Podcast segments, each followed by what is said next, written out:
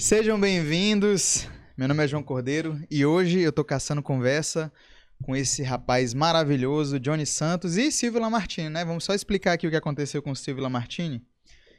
Silvio Lamartine é um comediante maranhense, ele é de Grajaú, mora, já morou em São Paulo e tá morando um tempo agora em Manaus. E aí ele assistia muito da Cor do Pecado. Aí o que acontece? Ele achava que lençóis maranhenses era só atravessar a ponte. Aí ele falou: Não, João, eu vou só lá em Barreirinhas, vou lá em Barreirosas, curto lá, saindo de lá eu, pá, podcast. Eu falei: Beleza, tu Pega tá um saindo aí de manhã? Ele falou: Não, tô saindo no final da tarde. Eu falei: É, vai dar tempo. Tô aqui no terminal da Praia Grande. Tô aqui no terminal da Praia Grande. Aí, meus amigos, estamos aqui, a gente vai começar a live aqui. E daqui a se ele chegar aí, chegou. Se não chegar, pô, é vai ser uma pena. Mas a gente tá aí esperando ele. Espero que ele chegue aí a qualquer momento. Mas a gente tá aqui com o Johnny Santos. Antes eu vou falar só dos nossos patrocinadores. Hoje a gente tá com os maravilhosos Cantinhos do, Cantinho dos Salgados. É só você apontar a câmera do teu celular pro QR Code que tá aparecendo na tela, você vai ter 10% de desconto. Já tem já tem a, a, a mensagem automática e aí eles vão saber que vocês estão vindo pelo Caçando Conversa Podcast e aí vocês vão ter 10% de desconto. A mesma coisa para Fis Tatuaria, também tem um código aí na tela, só apontar a tua câmera do celular e você vai ter também 10% de desconto. Johnny, muito obrigado por ter vindo. Fazer um brindezinho aqui. Você que é um Legal. grande amigo, Boa noite, galera. Tamo junto. grande amigo aí, amigo que a comédia me deu. Comédia me deu. E aí, Johnny, como é que você tá, meu irmão? Eu estou bem, cara. Estou legal. Tá feliz de a estar aqui hoje? Estou feliz. É, Johnny, hoje eu, eu, eu- quando eu convidei ele pra, pra ir no podcast, ele falou, pô, João, tô muito feliz, cara. Primeira vez que eu vou no podcast. Sendo que é a segunda vez que ele vem aqui. Aí eu não entendi o comentário dele, sabe? Eu falei, porra, Johnny, quer dizer que tu não considerou da última vez que tu veio, não era um podcast pra ti. Isso Dessa cara. é mais especial, né, pô? É, pô. Quanto mais vai passando os anos, mais a gente vai ficando mais amigo, entendeu? Ah, sim. Mais eu vou descobrindo que tu é otário. A gente tem que ser um pouco de otário contigo também. As pessoas que convivem comigo vão ficando otárias. Isso, é um, isso, é- isso vai passando, não sei o que que acontece, é contagioso. Mas aí, Johnny, como é que você tá? Me conte aí como é que tá a sua rotina, a sua vida. A minha vida tá, tá boa, né? Agora que eu perdi emprego. tá uma vida maravilhosa, né? Que agora praticamente tô dependendo só da comédia. É uma coisa ótima que tu vai no show ali, o pessoal. Ah, eu acho que esse show valeu uns 10 reais. Eu vou dar uns 10 reais pra esse menino que ele merece. 10 reais é muito. É, então. Mas tá indo, cara. A gente vai, vai indo, graças a Deus, a gente tá vivo, com saúde. E a gente vai caminhando. Esse é o discurso, né? Quando tá na merda, aí tu vai. É, É, pô. a gente tem saúde, né? Importante, importante é saúde, né? Importante é ter saúde. Mas saúde, Deus aí é acima de tudo. Aí corre a lágrima aqui. Mas, é, pra galera que, que, que não te conhece, então, você é um cara que tá na comédia há quanto tempo aqui em São Luís? Sete meses, né, cara? Sete É, meses. Sete meses aí que eu tô na comédia. Isso é uma piada interna, porque quando eu conheci Johnny, ele, eu falava, Johnny, tu tá fazendo comédia há quanto tempo? Ele, cara, tô fazendo há sete meses. Passaram-se uns dois anos, aí eu, Johnny, aí, mas já tá quanto tempo? Não, pô, sete meses. Eu, pô, tu parou quando, cara? Tem que... Ele parou com a pandemia. Isso vai tirando a responsabilidade da gente, né? Mas eu acho que tem aí já uns dois anos e cinco Sete meses. por aí. E sete meses. Por aí. E aí, como é que foi o começo aí dessa história? O começo foi difícil, né, cara? Como pra qualquer open mic que começa na comédia. Acho que. Eu comecei na, na comédia meio que por acaso, na verdade. Tipo, eu sempre gostei de comédia, mas eu não me via fazendo.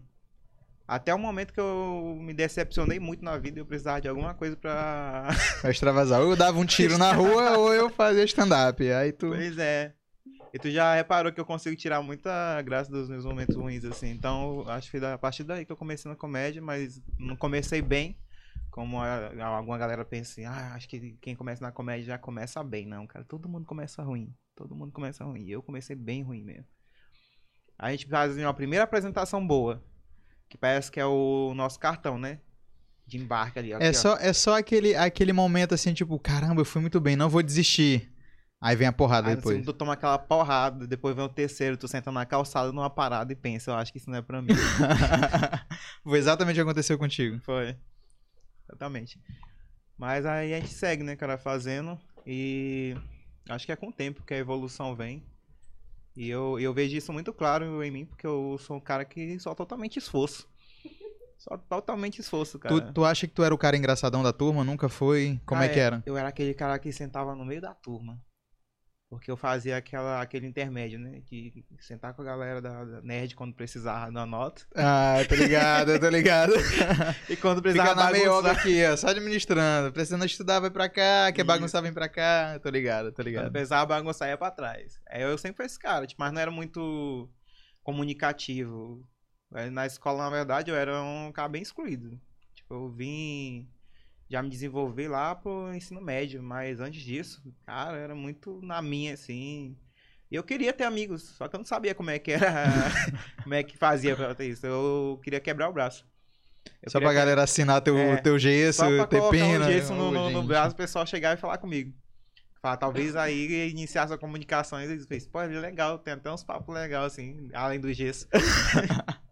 Imagina o cara tentando quebrar o braço na escola. Não, até nisso tu falhou, Johnny. Tu não conseguiu quebrar Não, teu eu braço, tava quebrar cara. na escola, eu tava quebrar pulando o muro de, de casa pra casa da vizinha pra pegar abacate. Ah, legal. Eita, É uma ideia maravilhosa, cara. Não foi não, cara, o cachorro me mordeu, tem a marca até aqui no meu rosto até hoje. Que merda, bicho, que merda. E aí, como é que foi teu interesse na comédia? Assim, o começo, tu lembra quais eram tuas referências? O que, que fez tu começar a se interessar? Cara, eu acho que. Pô, a gente vai entrar numa, numa- questão bem pessoal aqui, mas, mas A bora gente, lá. tá né? aqui, a gente tá aqui é pra isso, pra, pra te expor o máximo possível. Cara, eu acho que eu nunca. Eu, eu sempre pensei que eu nunca ia atribuir nada da minha vida ao meu padrasto, porque meu padrasto foi um terror na minha vida. Mas a, a comédia eu tenho que atribuir um pouco a, a, a ele, sabe? Porque, tipo, a gente não podia assistir nada em casa, tipo, que fosse novela, essas coisas. Nada que influenciasse a gente pro mal, porque a gente era evangélico, né? Entendi. Aí, meu padrasto fazia o seguinte: não, vocês vão assistir aqui filme do Jack Chan, porque violência tudo bem, né? Violência E- tranquilo, violência de boa. Violência é de boa. E a gente assistia muito programa de comédia. Então, é, ali eu tive contato com o Shaolin, é, Tom Cavalcante, Sim. que era no tempo ali que tinha. Passava muito isso na, na Ana Hickman, passava o Tom, o Tom Cavalcante passou um tempo na Record. Sim, sim. Né? Aí assistia também a escolinha do professor Raimundo. Então ali eu tinha muito contato com a comédia, só que eu não sabia o que era aquilo e nem sabia o que ia fazer um dia. E eu ficava imitando muito as pessoas quando eu era criança. Hoje em dia eu não imito tanto assim as pessoas, mas eu ficava muito imitando as pessoas, tipo, remendando professora, o pessoal da família. E a minha irmã sempre ria dessas loucuras minhas, mas eu nunca imaginei que ia ser comediante, até me decepcionar e precisar ser. Como é que foi essa decepção aí? O que, que, Ah, que cara, rolou? Foi, que, um que na- rolou? foi um namoro, bicho. Eu tive um namoro que eu achei que era o. Eu não sei. Acho que em algum momento a gente. A, gente tem um relacionamento que a gente acha, cara, esse relacionamento vai ser pra minha vida. Isso aqui é o que eu quero. E Johnny, no auge dos seus 12 anos, tipo, caraca, a mulher da minha vida, pra sempre eu ficar com ela. Nada, era, era um relacionamento cristão, né? Era um relacionamento de escolher esperar. Sim. Aí era muito assim, pô, relacionamento muito assim, que tipo, eu tô, né, tarde pau duro, não podia falar. Pode falar essas coisas aqui, né? Pode, porra, o que, que pode? Fica à vontade. Aí, pô. Um dia, pô, eu sempre. Aí, nesse tempo que eu namorava, eu já. Eu brincava muito com as pessoas que eu era. Porque eu sou uma pessoa muito de brincar com quem eu sou mais íntimo, assim, né? Uhum. Fora a comédia. Quando eu tô no palco, eu sou o artista, né? Mas quando eu tô fora, eu sou um pouco tímido. Aí eu brinco com as pessoas que eu conheço. Sim. E aí, uma vez eu cheguei na minha namorada assim falei, ó, eu tô. tô indo terminar a Coab, que eu tava indo embora, né? E ela falou, também tô indo terminar a Coab. Eu falei, olha, que momento legal pra gente passar mais um tempinho juntos. Ela falou, não. Porque eu vou com, a, com as minhas amigas e tu vai me passar vergonha na frente das minhas amigas. Caralho, ela mandou, ela meteu essa, bicho. Aí meteu Isso é essa. pesado. Aí eu falei, porra. Vocês já estavam velho- juntos há um tempo já? Já. Aí eu falei, pô, esse relacionamento não é pra mim. Uma pessoa que tem vergonha de mim não, não vai ficar, né? Aí eu fiquei triste um tempo com isso. Aí eu comecei a assistir muito coisa de comédia. Quando a gente tá triste, a gente assiste muito coisa de comédia. Aí eu comecei a assistir o. Como é que é? O Danilo Gentili. Vi muito stand-up do Danilo Gentili um tempo. E aí eu vim depois pra São Luís. E aqui eu procurei se tinha Onde é que algum tu lugar tava pra fazer antes? comédia. Eu morava em Aguardinhas de Goiás. Do nada, tu esse rolê aí. Eu morava em Aguardinhas de Goiás. Eu morava em Aguardinhas de Goiás. Mas tu, tu é maranhense e tal. Maranhense. Nasci aqui em São Luís, só que fui sequestrado e levado pra Aguazindas muito cedo. Aí eu tu morou fiquei lá até tempo. os 14 anos de idade. E aí depois vim pra cá pra São Luís, passei um tempo, passei dois anos aqui, depois voltei pra lá de novo, servi o exército, voltei pra cá pra São Luís de novo. E aí quando eu voltei nessa vez já pra São Luís, aí eu voltei pra ficar. Aí eu procurei lo- locais que tivessem comédia. E inclusive o primeiro vídeo de, de comediante que eu vi daqui de São Luís foi do Max Paviani. Ah, pode crer. Minha que, hoje, primeira referência aqui. que hoje faz parte do nosso grupo, né? Hoje Vai, faz parte do vai nosso desculpando qualquer coisa. Massa, massa. E aí, cara. E aí eu fui procurar lugar pra fazer. Onde é que será que tem esse lugar que tem comédia por aqui, sabe? E isso era que ano? Cara, 2016, 17? foi 2019. Já era 2019, né? 2019. Bem recente. E aí achei o, o sketch comedy. Aí eu fui lá, assisti a galera, achei engraçado pra caramba aquilo lá. Eu falei, cara, eu acho que eu consigo fazer isso. Aí cheguei no tempo pra Vitão Santiago. que- Isso, isso é, uma, é uma impressão que muita gente tem, né? Sim. Que assiste show e fala assim: Ah, eu sou engraçado com meus amigos. Eu falo mais merda, a galera ri pra porra. Por que não tentar num palco e ser o bonzão? Tenho muito essa impressão. É, vai lá qualquer dia desse, Peter Parker. Vai Vê o que, que vai rolar, vê o que, que vai rolar. Vai e Confia, tenta. confia, confia. Eu sempre acho legal quando quando isso acontece. E aí tu foi lá, Foi. falou com o Vitão. E com o Vitão Santiago, também é um comediante aqui de São Luís, pra galera que tá assistindo não sabe. E aí ele falou, cara, vem assistir mais umas duas vezes. Faz um texto autoral aí de cinco minutos. Me deu um material lá pra estudar. Que inclusive é um material bem ruim, Vitão Santiago. Só te, te dando esse adendo aqui, mas muito obrigado pela, pela indicação. Ajudou, ajudou muito por um tempo. E aí, cara. E aí eu fui fazer meu primeiro texto. Stand-up. Isso, isso é interessante tu falar do sketch, porque assim, é, ah, por que, que ele pediu pra tu voltar duas vezes? Porque é justamente isso, é, o cara tem que ir, conhecer a galera que tá fazendo, conhecer a dinâmica, conhecer, saber como é que funciona, né, o stand-up, a cena, entender o que, que a pessoa tá fazendo ali, porque não é uma pessoa que chega lá aleatório do nada, fala mais merda e vai embora, né? Sim. A gente estuda, a gente escreve, a gente vai, testa, dá certo, beleza, a gente consegue melhorar, não dá certo, a gente tenta arrumar, não dá certo de jeito nenhum, a gente joga fora e escreve outra coisa. Exatamente. E é um processo que muita gente não entende. Tem muita gente que chega, pergunta se é improvisado, se é na hora. Se, tipo assim, ah, isso aí tudo foi agora que tu inventou? Não, não foi agora que eu inventei. Eu já. A gente escreve, a gente pensa nisso antes pra chegar lá na hora e tentar levar da melhor forma possível. E o sketch é uma noite que é muito importante aqui em São Luís, que tá desenvolvendo muitos comediantes. Tanto é que a gente vê nos, nos eventos que a gente tá organizando, né? A gente fala assim, pessoal, algum open aí pra participar? Algum open mic?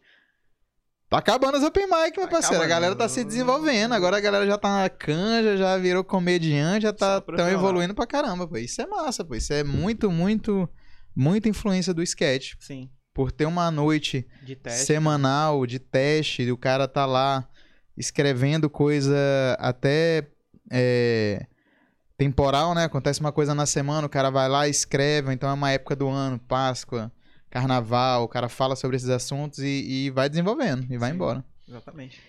E aí tu foi lá no sketch, falou com o Vitão, foi lá mais duas semanas pra conhecer a dinâmica, escreveu o texto. Fui apresentar. E aí, como é que foi essa primeira apresentação? Nervosismo. Muito nervoso, assim. Eu subi muito nervoso no palco. Aí nesse dia eu tive a ideia de levar um óculos. Óculos de, de, de óculos, sol? Óculos de sol. Esse óculos escuro. Uhum. Sol. E lá já era escuro. Ah, entendi. Aí eu levei o óculos de, de, Aí de tu sol, achou fui com a camisa Puta preta. ideia boa. Aí é o que eu falei assim, cara. É porque eu sou muito fã do, do Michael Jackson, né? Aham. Aí eu vi o Michael Jackson subir no palco. Aí ele subia com aquele óculos escuro. Aí quando ele tirava o óculos assim, a galera gritava. também. Eu achava aquilo foda. Mas eu levei no, no, outro, no outro intuito, né? Quando eu cheguei no palco, eu subi no palco, eu falei, galera, é. Trouxe óculos de sol aqui escuro, que é pra caso as piadas não derem certo, eu chorar e vocês não verem. Aí eu mandei essa, que foi uma piada horrível. Eu sei que é horrível. É, não, Gostou, eu acho até boa. É horrível, cara. Depois dessa veio uma pior.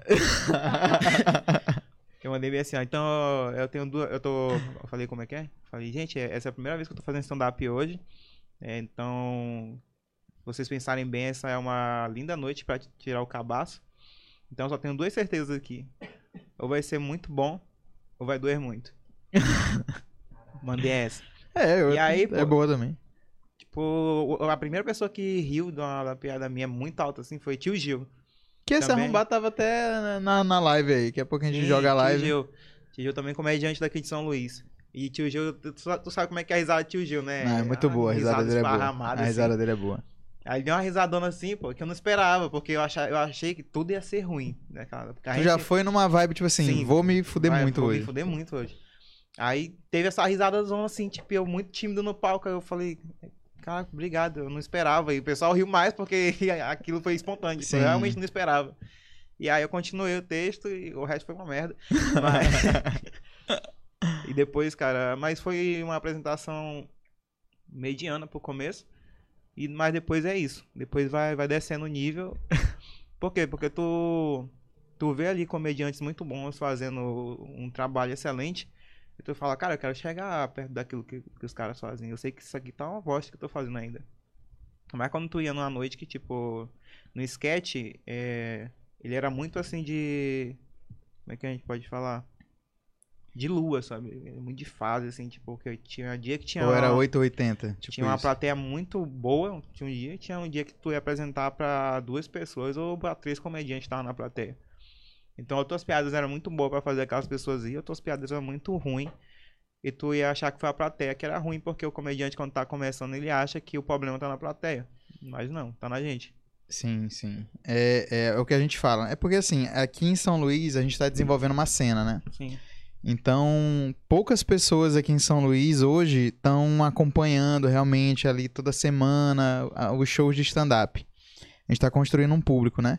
Então isso acontece. Todo lugar que tem, que tem show semanal aqui em São Luís, tem dia que tá ótimo. Isso influencia muito, influencia ou a divulgação, ou o período do mês. Ah, início do mês a galera tá em mais condições, vão nos shows, lotam. Aí dá aquela quebrada lá pelo meio, fim de mês. Então, assim, tem isso também. Mas é o que a gente sempre fala. É, quando você tá num show que tem duas pessoas prestando atenção, querendo assistir o teu show, ou tu tá num lugar que tem 100 pessoas cagando pra ti, é muito melhor tu te apresentar pra aquelas duas pessoas. Vai ser incrível, do mesmo jeito. Por mais que a pessoa ache que não. E, e eu, eu demorei um pouco pra, pra entender isso, saca? Sim. A gente demora, porque o ego, né? É tipo assim, a gente, a gente acha que não vai ser bom. A gente já olha duas pessoas e fala, ah, não vai ser bom não. Aí a gente Exatamente. vai, sobe, faz as piadas, a galera ri, interage, fica aquele clima de, de, de mesa de bar, sabe? Tu tá com uns amigos aqui contando umas histórias, a galera vai e participa. É massa, é massa, Sim. massa, massa. É o famoso show intimista, né? cara? Exatamente. Eu acho massa. Hoje eu acho massa quando tipo, tenho. Quando eu faço umas piadas e as piadas funcionam pra. Tipo, duas mesas que estão ali prestando atenção, nossa, é ótimo, é incrível. Eles deixam 100 reais pra gente, nossa, mas. isso é bom, isso é bom demais também. E aí, é, me conta mais um pouco do, do, do começo ali. Tu fez o teu primeiro show lá no sketch e tal. E como é que foi? Porque assim, eu, eu, eu, eu lembro que há um tempo atrás, os shows eles eram muito.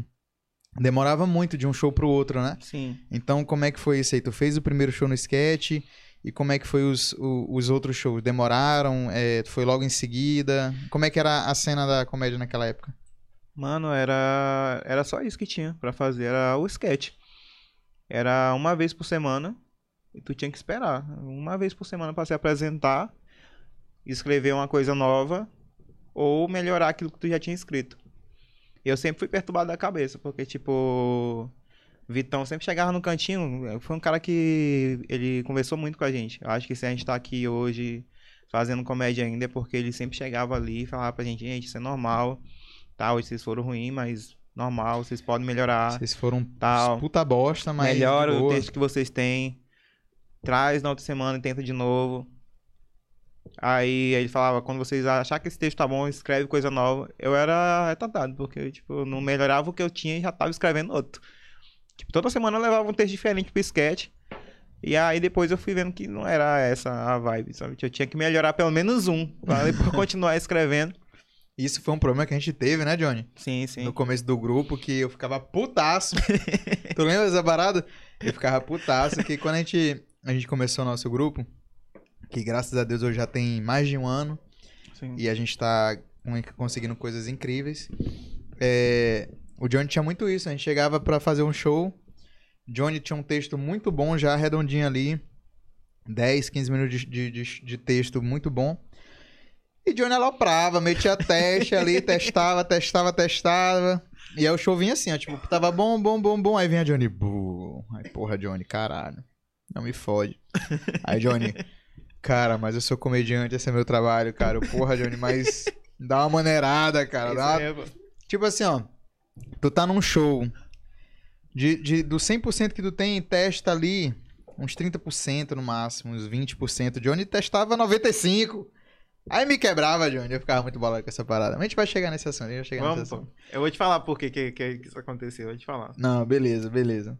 É, E aí, é, então, como tu tava falando, né? Só tinha um sketch. Sim.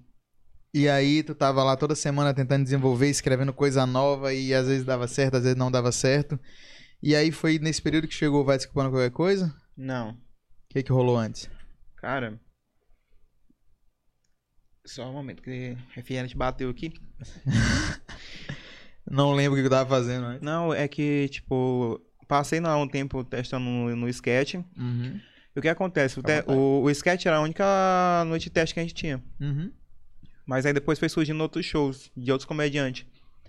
Inclusive, um dos primeiros shows que eu tive a oportunidade de assistir de, de outro comediante foi. Acho que foi. de- Foi do acho foi de- não, acho que foi Pulico. Pulico, Vitão Santiago Do Andrinho. e, e Andrinho. que Eles tinham. Fizeram um show lá que era em trio. Aí depois teve show de Vitor Lima também. Mais um, um show que eu participei ativamente, assim, porque depois eu comecei a me interessar também pela área de produção. Eu gostava de ver o que tá acontecendo por, por trás ali, porque eu queria ser o quê? Eu queria ser um comediante. Então eu queria saber também como que funcionava por trás, para caso eu precisasse saber, eu Uhum. tinha essa informação. E aí eu fui pegar essas informações, comecei a observar ali Dandara, é, Raíssa Cênicas, né, que é uma pessoa também muito boa na, na produção. E aí eu comecei a pedir para ajudar nas produções. E a primeira produção que eu ajudei foi na do show do Genésio Rosado. Eu entrei em contato com ele, eu falei, cara, eu queria muito participar do teu show ou ajudar em alguma coisa. Aí Genésio falou, não, mano, tu pode vir no meu show aí que tu vai, tu vai assistir de graça. Fica de boa, tu vai assistir de graça. Tu vem só aquele negócio, né? Tipo, se tiver gente pagando, tu fica em pé ali atrás, mas tu pode assistir de boa. Aí eu cheguei lá, Genésio falou, pô, tu que é Johnny? Eu falei, que sou o Johnny. Falou, massa. Johnny, tu vai ficar bem ali. Eu falei, onde? Bem ali onde tá aquela câmera ali, ó. Tu vai ficar segurando ela Durante três horas e meia. durante o show. Sem respirar. Não deixa assim, não mexa, por favor. Aí ele nem botou pressão, ele só falou assim, ó, é, a filmagem é mais importante que o show. E eu vou dar essa responsabilidade pra ti. Foi fazer o show dele, embora. ficou um maluco bem aqui do lado aqui, ó, que toda hora ficava cutucando o pé tentando derrubar a câmera. E eu com medo da câmera cair e tomar um esporro, tá ligado? Caralho. E aí ajudei nesse, nesse show de Genésio, foi a primeira vez que eu ajudei em produção, depois continuei ajudando, até hoje eu ajudo a Raíssa em, em produção.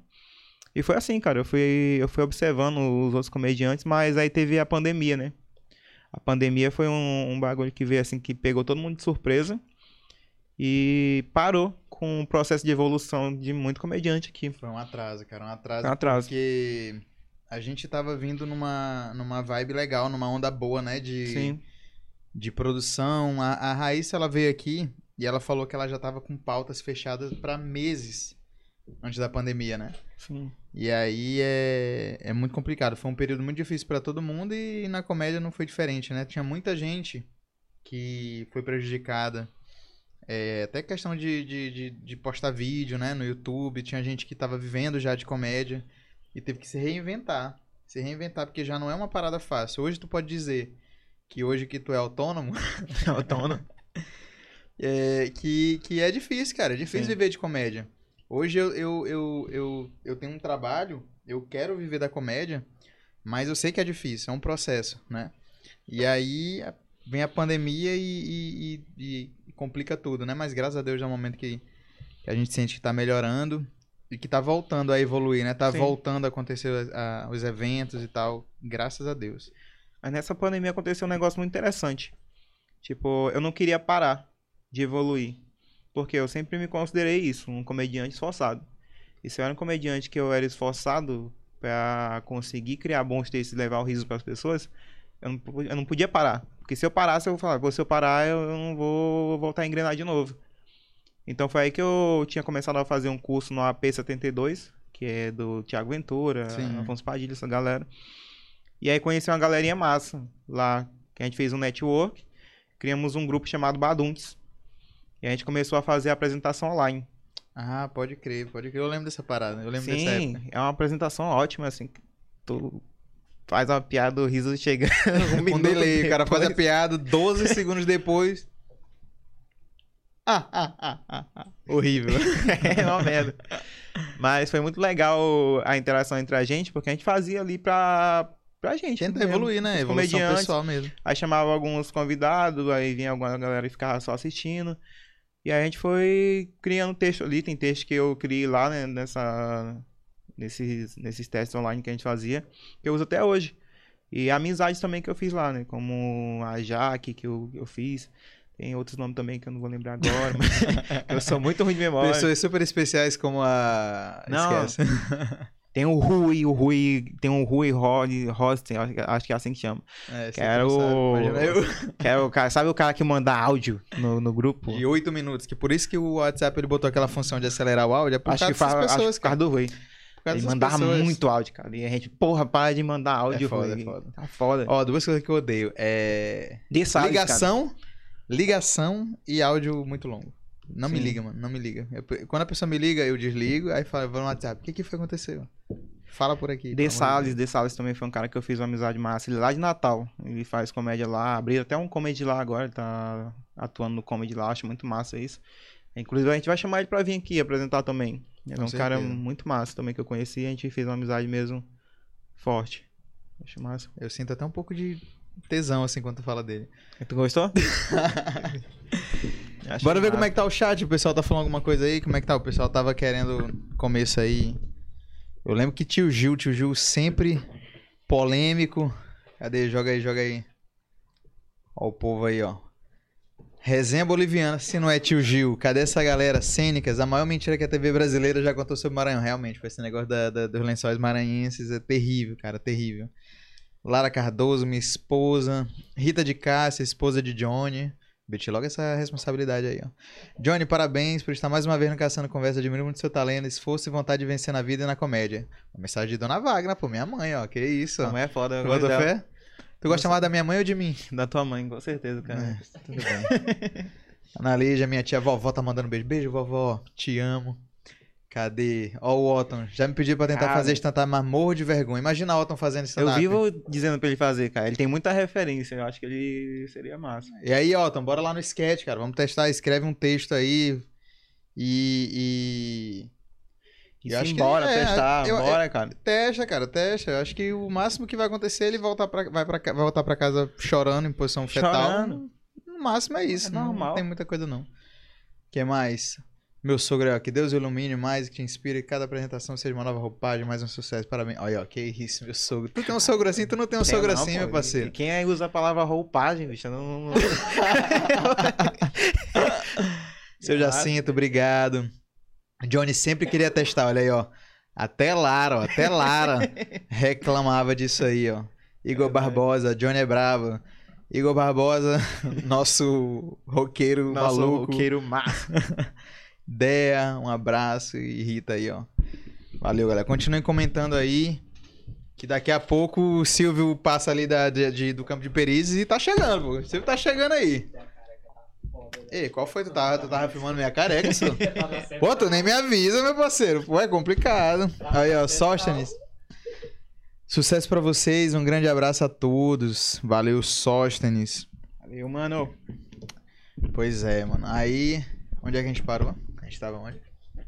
Falando da Baduntes, cara. Ah, Foi- sim, sim. Aí, cara, mas assim, ó, o que teve na pandemia de. Eu acho assim que. Talvez aqui a gente não tenha sentido tanto Sim. em relação à comédia, assim. Mas, por exemplo, tanto que comedi comediante lá em São Paulo que teve que fazer show em drive-in, que deve ser uma parada muito ralada. Maurício Meirelles. Que e, diga, né? e esses shows online também. Puta que pariu, velho. É foda, difícil, viu? Mas é o que dá pra fazer. Sim. E aí, depois da, da- desse- dessa galera aí que tu conheceu e tal, Aí veio o convite pro Vai Desculpando Qualquer Coisa. aí foi nesse momento que chegou a criação desse grupo incrível que é o maior grupo de stand-up de São Luís. É que só tem esse, né? Eu não também. sei nem se é do Maranhão, mas de São Luís é com certeza. Mas é mesmo. E eu tenho muito orgulho, cara, do nosso grupo. Ah, também. Verdade. Aprecio cada apresentação que a gente tem. Eu cada também. discussão interna, que são ótimas. Isso aí se vinha Cada público. treta, cada treta. cada pessoa que sai do grupo e volta dois dias depois. Tu Se a, é gente, se a gente fosse famoso e o pessoal ficasse. Ia ser massa. Twitter, o ia, pessoal- ia, ia aparecer muita parada nas páginas de fofoca, ia né? Vai ser muito bom. Eu vou, dar, eu vou dar essa dica. Páginas de fofoca. Fiquem ligados nos bastidores do grupo Vai Desculpando Qualquer Fiquem Coisa. ligados. Se vocês soubessem, assim, o que que rola de treta, ia dar muito conteúdo pra vocês. E a gente ia ficar famoso também. Que é ser humano, né, cara? Ser humano diverge muito em opinião e até a gente chegar a uma que todos concordam. É porque também a gente ali... Eu querendo romantizar, romantizar. Vai É romantizando. porque como a gente é uma família... Sim. Eu tô adorando. continua. A família, é, tem isso, cara. Tem brigas. Família briga, pô. Sim. Os irmãos, irmão briga, pô. Então é normal. É normal. Mas assim, é. A gente se conheceu, acho que através do DK.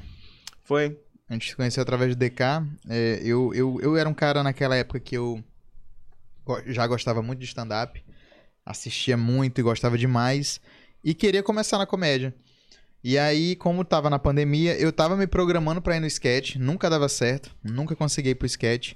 E aí parou as apresentações, teve a pandemia e eu falei, pô, bicho, na hora que eu tiver uma oportunidade eu vou começar no stand-up. E aí a gente tava fazendo vídeos, né? Eu conheci o DK, a gente começou a fazer muitos vídeos na época esses vídeos de, de comédia, e aí eu te conheci também. E aí eu falei, poxa, a gente tem o Max Paviani, tem o Bona que já faz stand-up, tem o Johnny que já começou, tinha o DK também que já tava fazendo, só eu que nunca tinha feito. Eu queria começar. E aí a gente, a gente se juntou e falou, vamos criar um grupo de stand-up Sim. e bora sair aí rodando São Luís inteiro, vendo o que que dá e tal. E tipo assim, da primeira reunião que a gente teve até a primeira apresentação, foram meses, Sim. né? Não sei se tu lembra, assim, foram, sei lá, uns 4, 5 meses. Foi, a gente conversou muito ainda antes de de começar tudo. E aí foi organizando, né? Marca, essas coisas, pra gente começar realmente a fazer show. E aí foi no dia 5 de novembro de 2020, nosso Exatamente. primeiro show de stand-up, foi a minha primeira apresentação. Eu fui, eu achei que Foi bem, fui bem, fui bem. bem, fiz. Começou roubando. Comecei que- roubando no meio de um grupo, eu fui o terceiro a me apresentar, que eu falei justamente o seguinte, ó, vocês começam, vocês têm mais Sim. experiência, começam. Eu vou no meio, não sei o que eu tenho aqui, não sei se é bom, não sei se é ruim, mas é um texto aqui, esqueci meu texto duas vezes no meio da apresentação, Mas pra tu ver o quanto isso tu mudou hoje, né? Tipo, hoje tu já gosta de ser o cara primeiro ali, É. que é o linha de frente, gosta de abrir show. É, É, uma verdade, coisa que eu não curto muito, porque não é muito minha persona. eu tô ligado. Mas a gente tem que aprender de tudo. Sim, mas isso, isso aí é uma parada que é importante você saber. Sim. Que tipo assim, ah, Johnny vai abrir o show hoje. Mas combina mais eu abrindo, entendeu? E tá tudo bem, saca? Vai ser. Tem gente que é melhor encerrando um show, né? Então é tudo, tudo é uma ciência ali. Stand-up não é uma parada aleatória, né? Não. A galera acha que, tipo assim, ah, bota os doidinhos aí e vê no que dá. Cara, é muito difícil. É difícil, cara, é difícil e tem toda uma, uma técnica, né? E aí eu comecei roubando, fui muito bem na primeira Foi. apresentação, foi, muito legal. Os, os outros shows foram mais uma bosta, foram É horríveis. normal, pô. Que é, é- Tu só é- começou com mais tempo, mas o processo foi o mesmo de todo mundo. Mas é isso, cara. É, é evoluir, sabe? Tipo. E hoje eu vejo todo mundo. Todo mundo evoluído do grupo. sabe? Sim, Tipo, sim. DK foi um cara que evoluiu muito. Tu foi um muito, cara que cara, evoluiu muito. DK evoluiu muito. Ele era um cara que demorou a, a, a- a construir a questão de, de criar novos textos. Ele sempre ficava. O DK ele sempre teve textos bons. Sim. E ele ficava, vou testar hoje. Eu falo, testa, testa, DK, arrocha. Aí ele ia lá e fazia o texto antigo, né? Não, não, fiquei nervoso e tal, não sei o que. E é normal, né? E hoje eu já vejo ele muito mais. Mais desenvoltura, mais confiante e tal. Não, tem que ter tá com a cabeça raspada daquela aquele cabelo horrível há, há meses. confiança do caramba pra raspar seu cabelo por uma piada. Ele meteu um, um, um, um moicano ao contrário e vai pra São Paulo com esse cabelo.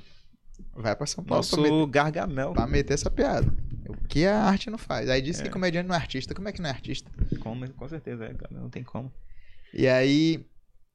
é, Eu ia te perguntar sobre depois, depois da criação do grupo, tá? Ah, a parada de, de- do teste, do teste. Agora tu pode falar. Por que que tu testava tanto ali no começo e por que que a gente tretava? É por causa da minha referência, né, cara?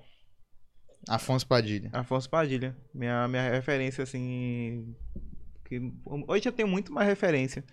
Mas ele e o Daniel Duncan foram as minhas referências principais ali. Tipo, apesar de eu ter começado assistindo muito o Danilo Gentili, eu não me via, tipo, fazendo o tipo de humor que o Danilo Gentili fazia. Eu achava legal. Eu falava, cara, essas piadas são bem legais, assim. Não sabia nem de nada, assim, tipo, de construção de piada. Setup punch, cabelo maravilhoso. Ó, o artista DK. Tá lindo demais. É Nosso menino indo pra São Paulo. essa barriga de neném. Essa foto, essa foto, se tu, tu já ouviu muitas vezes essa piada, tu consegue ouvir a piada. É verdade. É só a cabecinha. É só a cabecinha. É? Tá nesse instante. muito bom, cara, muito bom. Massa mesmo. Pois é, Onde eu tava mesmo? Do Daniel Duncan, Eu sou processo esquecido, criativo, cara. não sei o Isso. que e tal. Pois é. Daniel Duncan, cara. Daniel Duncan e o Afonso Padilha foram minhas duas referências iniciais ali. E eu via que o Afonso era esse cara. que Escrevia muito, sabe? Eu acho muito foda, tipo. É o cara que mais escreve hoje, né? Tipo, Mas é muito foda mesmo. Toda vez que o maluco lança um vídeo na segunda-feira é meio solo, é 30 Sim. minutos, tá ligado? Eu fiquei, caramba, isso é incrível. Só que aí depois eu fui entender. Tipo, cara, o Afonso escreve pra caramba hoje. Escreve pra caramba hoje com qualidade. Então, tu, tipo, não é só tu escrever muito, é tu escrever com qualidade. E aí eu fui pegando essas coisas. E a gente vai pegando com o tempo, cara. E é um processo, cara, de evolução mesmo. Porque, por exemplo, o Afonso escreve muito. Porque tu já, já viu a entrevista dele, ele fala que ele, como ele é comediante, a profissão dele é comediante, Sim. então ele, ele. A rotina dele, ele faz como se ele trabalhasse de carteira assinada. Ele, tipo assim. Todo mundo trabalha 8 horas por dia, então eu também vou trabalhar 8 horas por dia. Então ele escreve e faz é, uma jornada de trabalho de, de, de, sei lá, 6, 8 horas por dia, escrevendo, escrevendo. E de, sei lá, de, digamos que de 100 coisas que ele escreva, só 10 são boas, de, de verdade, entendeu? Só que como o cara faz isso todo dia, ele vive disso, ele é profissional e tem um tempo pra estar se dedicando àquilo, então ele acaba tendo muita qualidade no, no material Sim. dele, né? E é uma realidade diferente da gente, porque, primeiro, a gente não tem o tempo de comédia que ele tem, que a gente acha que esses caras que são estourados, né? Tipo, é, Thiago Mais- Ventura, Afonso Mais de 10 Padilha. anos já. São mais de 10 anos é, fazendo stand-up, entendeu? A gente, agora que a gente tá com um, dois, três anos de, de comédia, a gente não pode nem se comparar com esses caras, sabe? Sim. E outra, tu- até pouco tempo atrás tu tinha um, um- um emprego que tu tomava a maior parte do teu dia. Isso tu presencialmente lá no, no emprego, fora o teu estresse, todo o cansaço que tem depois, que eu Isso entendo aí é um bagulho que eu não entendo também, eu até hoje é minha. O quê? Eu fiquei curioso com isso. Tipo, quando eu tava com o meu emprego, eu ficava doido pra sair do meu emprego. Eu falava, caraca, eu acho que se eu tiver mais tempo pra comédia vai ser foda. Agora eu tenho mais tempo pra comédia e passo o dia procurando um emprego. O nome disso chama, o nome disso chama boleto. Aí é Boleto, boleto, cara, que faz contas- a gente correr atrás de emprego. É porque a gente esquece, né? As contas vão continuar chegando. É, exatamente, isso aí continua. As contas são como visitas que tu não quer receber em casa, mas elas vão lá sempre. E elas chegam no momento, no pior momento, cara, no pior momento. Exatamente. É tipo o que a gente tava falando agora, né? Que tu gosta muito de ficar sozinho e tal, É. né? Ah, não, eu gosto do meu momento, eu gosto de ter Minha aquele vibe, minha momento. vibe. A minha vibe é ficar ali sozinho, eu gosto de passar muito tempo ali no meu canto, tranquilo. Eu falei, Johnny, o nome disso é quando tá liso. Vai fazer Pobreza. porra nenhuma, o cara fica no canto mesmo sem fazer nada, e o cara tá liso, meu parceiro. É verdade, problema, cara. Ah, porra, bicho. Mas é isso, cara. Isso aí é um processo que a gente passa. Muita gente já passou. Aqui em São Luís já tem gente que vive só da comédia. E é justamente isso, cara. A gente se divide. O pessoal teve. teve... ah, O negócio é assim: tem gente que se planeja pra aquilo. E tem o Johnny, que. Brincadeira. Só não aguentava mais o emprego e saiu. Não, mas, mas eu tenho certeza que. Que às vezes, às vezes a gente tem que dar um passo pra trás pra conseguir dar. Às vezes não, né? Não, brincadeira. Qual- a, a câmera que eu olho pra falar qual é essa, essa bem aqui? Essa, tem aquela lá. Ou tem vou, vou passar bem aqui. Pra falar agora uma coisa muito, muito certa, cara. Eu vou até me calar. É porque, tipo, ó, eu saio do meu trabalho por um motivo. Quando você se pegar fazendo alguma coisa que você ama de verdade, você vai ver que aquilo vai estar na tua mente o tempo todo. Aquilo ali vai tomar conta dos teus dias. Tu vai estar trabalhando em qualquer outra coisa, tu vai estar pensando naquilo. No final, se você amar aquilo de verdade, você também vai ser um desempregado. e é isso, cara. Uma mensagem motivacional pra vocês. Mas é, é no sério mesmo, é isso, cara. Eu me vejo hoje. Eu amo fazer comédia stand-up. Eu amo. E eu acho que quem tá ao meu redor vê que eu, que eu gosto muito de fazer isso. Sabe? Eu sei que não me sustenta agora. Então, tipo, eu tenho que ainda procurar outros meios pra estar me sustentando. Mas se eu pudesse viver de uma coisa só, hoje seria comédia. Dedicaria o tempo da minha vida que eu tenho, que eu não sei quanto tempo é ainda. Negros vivem poucos, nem sei. Mas dedicaria o tempo que eu tenho à comédia. A fazer outras pessoas irem. Essa parada que tu falou que negros vivem poucos, a gente é, é muito presente na, na- nos teus textos, no teu, na Sim. tua arte, a questão de racismo, né? Sim. E é uma parada que eu acho massa porque tu consegue extrair risada e chamar atenção e, e até passar uma mensagem pra muita gente, cara. E é, e é massa demais, saca?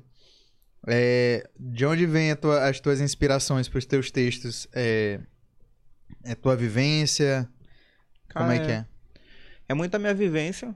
É, tu, tu já viu eu passar por situação assim que eu tava. Eu tava arrasado.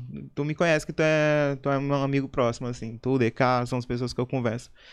Então, tipo, tu já viu passar por situação doidas na minha vida que eu falo pra ti que não, não tava legal. Mas eu chego ali num dia de teste de piadas e eu tenho oito minutos sobre aquela merda que aconteceu pra fazer outras pessoas rirem. Eu acho isso massa, tipo, transformar dor em riso. É que tem uma, uma frase que diz, né, que a, tra- a comédia é a tragédia mais tempo, né? Que com o tempo você vai conseguir rir de tudo que aconteceu de ruim com você no passado. Claro que esse tempo tem que ser colocar bem na frente, né? Como um amigo meu que foi esses dias no show. que era um show pra família. Qual? É, o, o nosso amigo, eu não vou citar o nome dele. Se estiver assistindo, ele vai saber que é com ele que eu tô falando. A gente foi no show, né, que era pra família.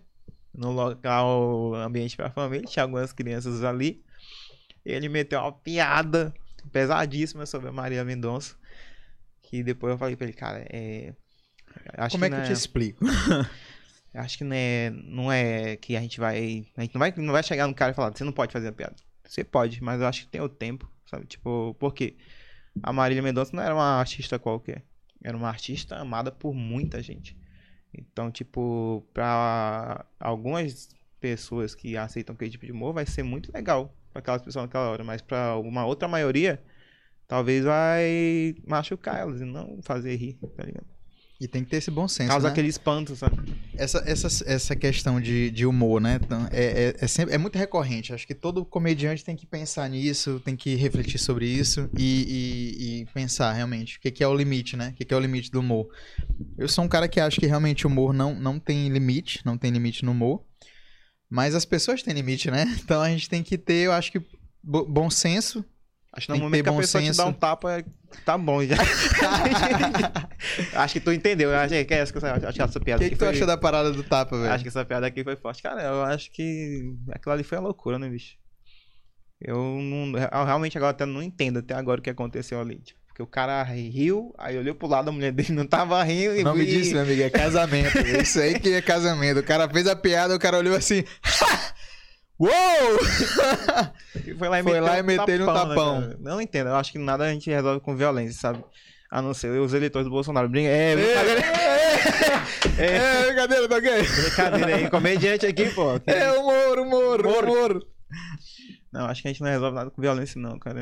Acho que foi um caso extremo e que abriu aí uma, um leque pra que outras pessoas talvez fizessem, né? Como a- o, o ato que aconteceu lá com o Dave Chappelle. Sim, sim. Que não é um bagulho legal, porque, tipo, imagina, se lá nos Estados Unidos, onde a comédia já é evoluída há anos, É. e aqui a comédia tá ainda a passos de chegar lá, aí a galera que pega essa moda. Tipo, a galera não vai querer A- ab- abrir, margem, né? Tipo assim, ah, se o Will Smith tá dando tapa na cara de comediante, Não, porque eu, porque eu Joãozinho, não vou dar ele na cara de Johnny. É muito. Eu, eu fiquei muito. Olha, naquele dia eu fiquei muito triste, cara. Eu também, cara. Naquele dia eu dois- fiquei muito, Dois muito, caras muito todo mundo triste. admira, sabe? Tipo, o Will Smith, tipo, cara, sempre admirei ele por, pelo Maluco no Pedaço ali, que eu Sim. assistia pra caramba. Fora outros vários filmes, Outros filmes foda fodas também, que ele né? faz, sabe? O Robô. Não, tem muitos, pô, tem muitos. E, e foi uma Hit, atitude. né? Eu juro pra ti, cara, que até hoje, assim, eu fico pensando, bicho, aquilo ali não pode ter sido verdadeiro, pô. Eu, eu- até na, na hora que aconteceu, eu falei, isso aí é marketing pra alguma coisa. E fiquei esperando. E aí, as coisas foram acontecendo, e não sei o quê. E aí ele pediu desculpas e tal. E eu fiquei, bicho, isso foi verdade? Cadê o momento que eles vão falar assim, gente, era brincadeira, era marketing e tal, não sei o quê. E eu fiquei esperando isso até hoje. Eu fiquei tipo, caralho, foi uma parada real mesmo. Real, o cara meteu um tapa na cara do outro e voltou de boa, assim, tipo, se sentou, É. ganhou o prêmio, ninguém fez nada, tipo, caralho, como assim, pô? O cara meteu um tapa no cara, pô. Que loucura, pô. Eu E- também fiquei muito triste, porque, pô, Chris Rock é um comediante incrível. Não, e, e, tipo assim, porque você fica naquela, né? Tipo, pô, eu sou um comediante, quer dizer que agora eu vou ter que ir pra um palco com medo? É. Já tem, que Saca? ter, já tem que ter muita coragem pra fazer stand-up. Exatamente. palco e enfrentar, enfrentar uma plateia que- de gente que você não conhece. Ainda mais hoje em dia, cara, que, tipo assim, eu acho que existem assuntos, sim, que são sensíveis, são assuntos que são pesados, são assuntos que, se você não, não, não fizer uma piada muito bem elaborada, é- acaba sendo só ofensa, ou só um deboche, ou só um preconceito. Sim, existe isso. Mas às vezes você faz uma piada, tipo assim, ah, ah sei o que, Maiobão é longe. Porra, piada mais besta daqui de São Luís. Todo mundo fala que o Maiobão é longe. Sim. Só que um dia eu vou falar, ah, não sei o que, não sei o que, lá do Maiobão, que é longe. Aí o cara, ê, não fala do Maiobão não. Maiobão não é longe não, vocês que estão longe da gente. Porra, aí o cara vai se ofender e eu vou ficar como? Sim. Saca? Tipo, se, se a moda pega, violência contra o comediante. pessoal comenta ah, no, chat, no chat aí, Maiobão é longe ou não é? é tipo isso, saca? Aí, tipo, imagina, pega a moda de um comediante tá apanhando por causa de piada. É o pessoal foda, fala, ah, coro- coroadinha é perigoso. É perigoso o quê, irmão? Aqui dois tiros na tua cara. tá ligado? Tipo, Ele fala coroadinho pra não falar liberdade. Ele Vai não quer se queimar com o bairro dele. Sacana. não vai fazer sentido, cara. Aí, tipo, não, não vale a pena, sabe? É um bagulho louco. Mas é aquele negócio, né? Tipo, é, ah, o humor não tem limite. Mas eu acho que o limite é o comediante. né? Eu acho que se você vai falar sobre um assunto sensível, você tem que estudar e pesquisar sobre esse assunto pra você saber qual é a forma que você vai entregar ele, porque você tem que atingir uma, uma galera com aquilo ali. A piada tem um alvo. Sim. O, a, a galera que não for o alvo, que não vai entender a piada, tem que ser a minoria. E a que tu vai atingir que tem que ser maioria. Que aí sim, tu tem ali um público que fala, pô, isso aí foi piada, pô. Sim. Com certeza foi piada. Agora, tipo, tu não atinge ninguém, foi só uma ofensa, cara, tem que lidar com as tuas consequências. Segura teu pepino, né? É tipo isso. Exatamente. E, e hoje, é, tu teve uma viagem recente a São Paulo. Como é que foi essa... por que que tu foi e o que que tu aprendeu lá e como é que tu voltou? O que que mudou essa viagem pra São Paulo? Cara, é, aqui, aqui em São Luís, como artista, às vezes a gente se, se sente abaixo, sabe? Muito abaixo do, do, do que a gente é como artista. Porque muitas vezes as pessoas não, não te olham com aquele olhar de, pô, esse cara faz comédia, ele é um artista. O pessoal olha o comediante como qualquer coisa, sabe? E tem gente que desvaloriza até. Então eu queria saber uma coisa. Eu queria me testar. Tipo, eu não falei isso pra ninguém. Primeira mão, vou falar isso aqui hoje no podcast. Cara, mas quando eu fui pra São Paulo, eu tinha um pensamento. sabe? Porque, tipo, cara, quando tu tá fazendo comédia stand-up, tem muita coisa acontecendo na tua vida, sabe? Tipo, ó, meus primos, todos, até agora, acho todos? Acho que a maioria. A maioria. Foram pro fez- crime? Não, brincadeira. Não. Quem dera. Ia ser cara, muito bom. a maioria fez faculdade. Né? Então tem aquela pressão familiar. Ah, teus primos fizeram faculdade, tu Porra, tem que isso fazer é a pior merda que faculdade. existe, isso né? é uma merda. Caralho, que merda isso aí. Tem que fazer faculdade também. Esse negócio de, de comédia, internet não, não, não vai dar certo, não tem futuro. Então tu tem muito mais pessoas pra te colocar pra baixo do que alguém pra acreditar no teu sonho. Sim, isso é foda, cara. é por isso que aquele imagina- negócio, né? Aquela frase quando diz assim, ah, seu sucesso só depende de você. Porra, é foda. É Depender foda, só da gente isso, é foda. Isso é horrível, cara. Isso é horrível. É foda isso aí. E aí, cara, mas aí eu tenho, eu tenho, graças a Deus, eu tenho vocês, né, que são uma, galera que a gente tá sempre junto e apoiando um ao outro, dizendo, pô, vai dar certo, vai ficar, vai ficar massa, a gente vai conseguir. Isso é importante, a gente ter esse como o Dandara costuma falar, né? Esse círculo de apoio. Sim. E aí, cara, eu queria me provar. Eu falei, cara, eu tô conseguindo fazer rir aqui. Mas será que eu consigo. Não, ainda tá cheio, obrigado. Mas será que eu consigo fazer rir no lugar onde é o berço da comédia do Brasil hoje? Preciso me testar. E eu fui com essa, com essa visão pra São Paulo. Eu falei, cara, se eu não conseguir fazer rir lá, se eu não for bom, eu volto e paro. Tu tinha vontade de parar se tu não conseguisse. Caralho, isso é pesado. isso É. em primeira mão aqui no Cação Conversa. E aí, como é que foi? Aí eu cheguei lá, cara, e falei, pô, eu vou fazer a mesma coisa que eu faço lá.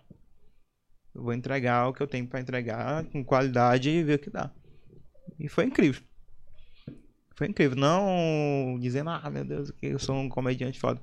Não, é porque o público de lá recebe o comediante muito bem. Eles já estão preparados pra isso. Eles estão no comedy, pr- pr- principalmente, né? E, tipo, tu, e tu sabe, sabe que eu que vão percebi lá, cara, da, da, da última vez que eu fui, é porque a gente não tem essa visão. Porque assim, a gente acompanha esses comediantes pela de- internet. De longe. Então tu acompanha os melhores, porque os melhores eles estão postando vídeo na internet. Sim.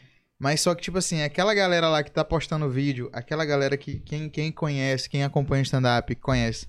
Renato Albani, Nil Agra, Rodrigo Marques, eh, Júnior Chicó, Thiago Ventura, essa galera, Bruna Luiz, essa galera que tá postando vídeo semanalmente, acho que não é nem 1% de todos os comediantes que estão ali em São Paulo se apresentando diariamente. Tem muito, muito comediante, muita gente querendo começar, Muita muito gente, open, muita, muito, muito. muito, muito, muito open. Lá em São Paulo tem noites diárias de open, tipo várias, várias sessões, várias, vários shows. E a gente vê que a gente, pô, fazendo um trabalho aqui legal, fazendo um trabalho aqui contínuo e com qualidade, se ajudando, a gente chega lá, a gente não fica abaixo desses Não. caras. Pelo contrário, a gente consegue ser melhor do que muitos de lá. E a gente não tem essa noção, a gente vai com uma insegurança mesmo, com essa, Sim. com essa visão de tipo, ah, eu vou lá, se eu não conseguir fazer ninguém rir, eu volto e paro, porque não é pra mim. E eu acho muito massa que tu tenha ido e tenha ido muito bem, saca? Sim, E- eu voltei e- com outra visão de lá. Porque eu vi, eu vi como, como funcionava lá. Eu vi o tanto de gente que tava, tava tentando fazer comédia lá. Principalmente ver o, o descaso de, de algumas pessoas com, com o seu trabalho num local onde você tem tudo pra fazer ele acontecer. Porque lá a oportunidade pra tu fazer show não falta. Principalmente noite de teste, de, de open mic. Então quando eu subi no palco, num bar, onde a galera já lá o pessoal mesmo que seja num bar eles já já sabem recebem bem com essa intenção, comédia né? stand-up mas quando eu vi um comediante subir com seu texto chegar em mim e falar bem assim ó o que tu acha desse texto eu falei não sei tu acha que tá engraçado eu acho falei testou não ainda nem decorei vou subir no palco agora com ele e vou vendo o que dá aí a pessoa foi fez duas linhas das piadas que ela tinha pra fazer esqueceu o resto voltou, não conseguiu entregar o resto que estava escrito. Passou pro próximo comediante. O show baixo. Climão de bosta entre o próximo. E quando eu olhei aquilo, eu falei, cara, é. É um desperdício de oportunidade. Porque a gente lá, lá em São Luís, a gente tem pouco lugar para apresentar. E os poucos que a gente tem, a gente tenta fazer o melhor que a gente pode ali. Sim. Então, não tô abaixo do nível de ninguém aqui, cara. Então, eu voltei com outro pensamento, vi como é que funcionavam as coisas lá e trouxe um pouco desse pensamento pra cá. Tanto é que eu acho que os meninos do grupo viram isso. E é isso, cara. E comecei a valorizar ainda mais a, a cena daqui, da gente. Embora a gente já tenha muito a fazer ainda pra conseguir transformar uma, uma cena massa aqui. Mas eu acho que a gente tá num nível muito bom. Inclusive, todo dia, cara, uma amiga minha lá de São Paulo, que faz comédia lá agora, fala, Johnny, aí, quando é que tu vem pra São Paulo? Vem pra cá, que a gente monta um grupo aqui. E fala, cara, não vou ainda. Eu ainda tenho fé na, na minha cidade, sabe? Que a gente consegue fazer alguma coisa aqui. Eu amo fazer comédia aqui, cara. E se a gente conseguir fazer aqui, vai ser incrível. E é legal que a gente tá conquistando um público, né? É legal a gente ver os shows que a gente faz aí durante, durante a semana. A galera que começa a seguir a gente, o que a gente mais escuta é, cara, eu não sabia que tinha stand-up aqui em São Luís, eu não sabia que tinha artista daqui. E, porra, muito massa que vocês estão fazendo. E começa Sim. a acompanhar a gente, incentivar. Isso é massa, cara. A gente tá construindo um público. O Silvio Lamartine, se tivesse aqui com a gente, se ele tivesse passado já de, de, de, de, de, Liga De- pra ele. de perizes. Vamos, vamos ligar pra ele aqui, vou já ligar pra ele. Pera rapidão. Ele. Ligar Tá chegando, tá chegando. Ó, ó. Ele mandou ainda agora aqui, ó. Cadê? Ah, chegou, disse que tá chegando. Manda aqui, vamos ligar pra ele aqui rapidão. Se ele tivesse aqui, ele ia falar que lá em Manaus. É, por que, que ele saiu de São Paulo e foi pra Manaus e tá lá muito bem em Manaus? Porque lá em Manaus, ele é o nome de Manaus. Ele é o nome principal de Manaus, saca? Tipo. É arrombado. É arrombado, tu tá aqui, tu tá aqui ao vivo aqui no, no Caçando Conversa Podcast. Tá por onde? E aí, rapaziada? tô chegando, eu tô chegando, eu tô 10 minutos daí já. Pronto, é porque a gente tava falando que tu assistia muito da Cor do Pecado, que o pessoal ia pra barreirinhas de ônibus e, e voltava em 10 minutos. Aí tu pensava que era assim. Apesar que é igual a Morena e o, e o marido dela lá. Pergunta pra ele se ele tá de boa. Tá de boa? Tá de boa? Quatro, quatro horas de viagem. que o pastel é 72 real. Na hora, sacana. Vem que a gente tá te esperando. Tô chegando. Na hora, na hora. Silvio, não. atenção turistas, atenção turistas. Ele falou parecendo o Igor de É, ele, É, ele imita, ele imita. imita, ele imita Igor Guimarães, cara. Perfeito. Turistas de São Luís, turistas que vêm conhecer São Luís, Lençóis Maranhenses, não é do lado, como falava na novela, não é do lado. É quatro horas mesmo de chão. E olha lá. E se o cara for rápido? Eu não Sim. conheço, bicho. Mentira. É mesmo, vocês não conhecem? Não Caraca. conheço ainda não. Poderiam ter ido hoje com o Silvio e a gente começaria esse podcast às 10 da noite. Não, não. É, Vai, vai chegar o momento. A gente vai fazer show lá. Eita, o povo aí falando, ó, o povo falando. É, aqui, ó. É. Boa noite, como foi a criação de fazer comédia? A gente vai vai falar das criações de, de, de texto. É difícil fazer o público sorrir? Dependendo do público, sim, é muito difícil. Ó, a publicação de vocês no ônibus, você mandou. É, a gente tá nos ônibus agora, hein? Quem diria, burguês safado em ônibus, hein? Burguês Hein? safado, hein? Essa aí você, por essa você não esperava. Mais uma vez a burguesia aproveitando do pobre. Que isso? Cara meteu essa gratuita. verdade. Esse estúdio vocês conversam onde, hein? Porque no fundo tem vários bonecos. É porque o, o dono daquele é, ele é uma criança. Não, brincadeira. brincadeira. Coração infantil. Brincadeira, brincadeira. É, vocês mandam bem. Passa mensagem pra galera. Um, um beijo aí, Pamela. Pamela, Pamela, Pamela já foi no, no, no nossos shows aí, é Já. fã. Wesley Maia, Johnny, qual suplementação você Tu tá ciclando? Tu é ma- maromba, Johnny? Só não, pô. Não? Só Cara- faço flexão em casa mesmo. o cara normal. gosta do teu, do teu, do teu, sei lá, do teu, teu corpo, não sei. Olha, a Lara falou que você voltou evoluído, e realmente voltou mesmo. Tem, pô, um Pokémon aí.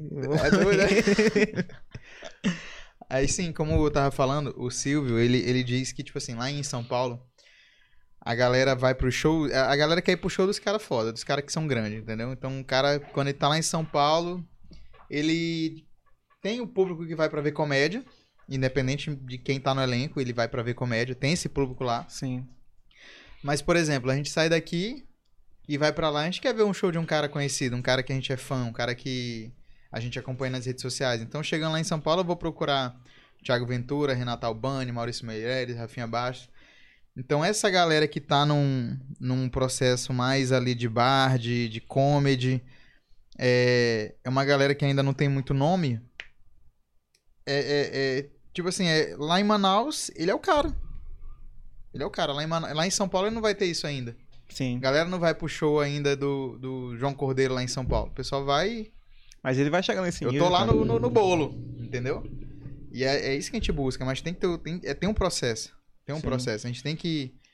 Tem que ralar muito aqui, pegar muito show ruim, pegar muita casca, saber desenrolar várias situações, porque eu não sei se tu, se, se tu tem essa mesma percepção.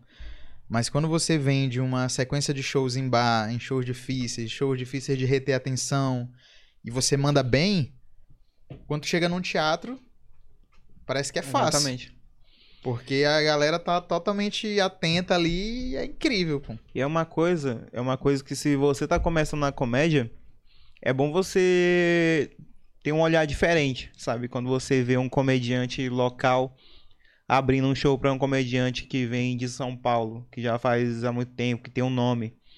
Sabe? Porque, tipo, pra, pra chegar ali e tá abrindo o show de alguém desse nível, a gente passou por muita pancada. Em bar, e show ruim, e show bom, e show ruim. Então, tipo, antes, quando, quando eu tava começando, eu olhava, eu, olhava Vitão Santiago, é, Andrinho Barros, Carlos Polico. Eram os caras que abriam o show da, da galera que vinha de São Paulo, sabe? Então eu olhava pra aquilo ali com admiração. Eu ficava, caramba, tem comediante de São Luís abrindo show pra uns caras foda, bicho. Que massa isso, sabe? E hoje a gente também consegue fazer isso. Com o grupo vai desculpando qualquer coisa. né? Sim. Oi- é, Tu abriu Isso o é show do incrível, Fábio cara. Rabin recentemente. Fábio né? Rabin, bicho, um cara que um dia desse eu tava em São Paulo assistindo ele na plateia no Comédia ao Vivo. Muito foda isso, né? Isso foi incrível. E como bicho. é que foi? Como é que foi esse show pra ti? Cara, foi muito massa, cara. Foi muito massa, porque foi um show que, tipo, normalmente aqui a gente pega aquela, aquela parada de estar ainda, né, ensinando a plateia. Tipo, ó, assim que funciona um show de stand-up comedy e tal. Mas quando tu vê um comediante desse nível, que já faz muito tempo, né, comedi- o, o Fábio Rabin já faz show aí, né, desde quando, Há né? muito tempo. Há muito, tempo. 10 anos de carreira. E, cara, tipo, ele já tem um público formado. Tanto é quando, eu- quando eu entrei pra fazer o show, tipo, não teve aquela interação de, gente, ah, corra bate palma, não sei o quê. Não. Ele só falou, gente, tem aqui o comediante local que vai abrir o show pra vocês. Recebam ele com palmas. Eu entrei no palco e comecei a dar minhas piadas. E aí entrou piada, e riso, e palma, e riso, e palma, e foi incrível. Eu falei, cara, que massa isso aqui, bicho.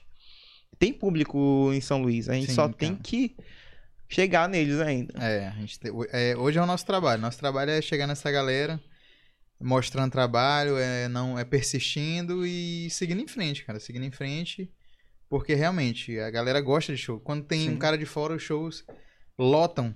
E a gente teve um mês de março que veio um monte de gente. Veio um monte de comediante de fora e todos os shows lotados. E aí a gente te- quer buscar isso, quer buscar essa galera aí que gosta de, de stand-up. E. Já conseguimos, né, cara? sim, Conseguimos. sim. A galera já mais antiga aqui de São Luís lotou Teatro Arthur Azevedo com. Um stand-up festivalzão. comedy. sim, sim. Stand-up foi comedy. verdade, verdade. Isso foi incrível, cara. Foi. Foi um marco aí da história do stand-up comedy de São Luís. No nosso último episódio aqui, é, a gente tava com a Dandara e com a Raíssa, elas falaram sobre esse show que foi. Realmente, foi um marco na, na, na comédia. Pegar um show 100% maranhense, um elenco 100% maranhense. E lotar o Teatro Arthur Azevedo, que é um teatro incrível. Tu é louco, Foram todos pô. muito bem, bicho. Muito Eu massa. tava na produção ali assistindo e feliz demais. De estar assistindo, porque tava incrível. Todos mandaram muito bem. Todos, todos, todos. Não teve um que, que foi ruim.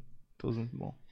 E, e quais são teus projetos aí pro, pro, pro futuro, agora que você é um autônomo? Emprego, né? Emprego era bom. Ó, a gente tá botando as imagens aqui do, do festivalzão, que teve Aranha Studios como na produção também. Produção audiovisual. Advice, Cênicas Produções. cênicas. Foi muito massa, cara. Muito massa mesmo. E aí, tu vai meter o, o show aí? Vai É, ficar. tá, tá carregando isso aqui. Ah, porque a internet dele é ruim. Não, Brincadeira. é vídeo Arrombado. Brincadeira, Aí, brincadeira. Só no som é bonito, mas. é. Talentosos são muitos, são muitos. Teve Vitão Santiago, Carlos Pulico, Caio de Cara, Andrinho Barro, Genésio Rosado, Bianca Travassos, Tio Gil, Andrei Monteiro, Romeu Silva. Foi um showzão, cara. Foi um showzão. Falei, acho que falei. Já falou, né? Não falou, já, agora já era. Já era, é. Se eu não falei, já era. Bianca, cara, manda muito bem. Andrei Monteiro. É massa demais, cara. Eu, Romeu.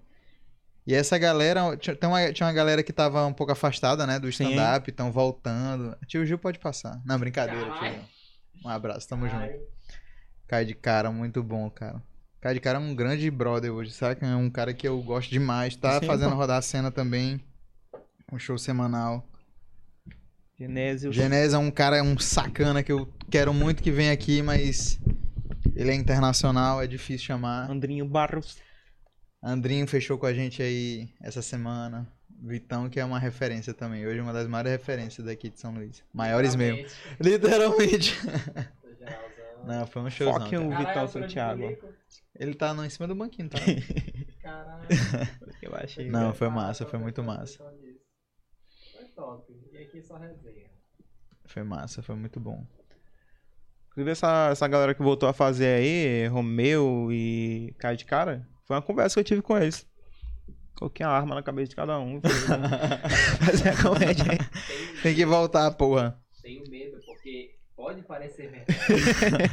É, pô, eu sou do bairro da Liberdade, mas eu sou de boa, pô. Esses foram do- do- dos teus primeiros textos, falar da liberdade? Como é que foi? Não, meu meu texto foi falar que eu sou feio mesmo.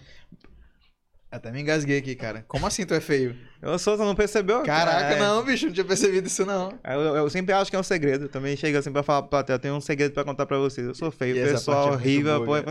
É muito boa. Como Conta- assim? Tu conta- descobriu agora? Conta, conta daquela vez que tu fez essa piada, a mulher tava. Ah, pô, esse achou em é maravilhoso, porque às vezes tem gente que tá prestando atenção na gente, tem gente que não. Aí eu comecei, né, o meu set. Falei, então, galera, é, eu sou feio. Aí, tipo, tinha uma moça que não tava prestando atenção em nada do show, assim. Ela só virou pra confirmar, assim, ó. é mesmo. Isso magoa, né? Às vezes o cara fica de. Magoa. Pô, uma piada, mas pô, tu magoou, minha filha? É, pô. Teve, te- tu tem lembrança, assim, tu tem mais lembrança de show bom? Show bom a gente esquece rápido, né? Show Acho bom. que a gente lembra mais do show ruim do que show, o show bom, bom. a gente esquece. Show bom tu fala assim, fala um show bom, tu fica assim, ah, teve aquele lá, aquele lá, mas show ruim marca.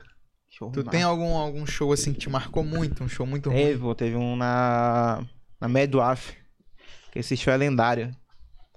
É, foi na Medwaf, né, que é onde tem o, a Mad Comedy todo sábado às 9 horas da noite, olha isso. E, Esse jabá aqui gratuito, né?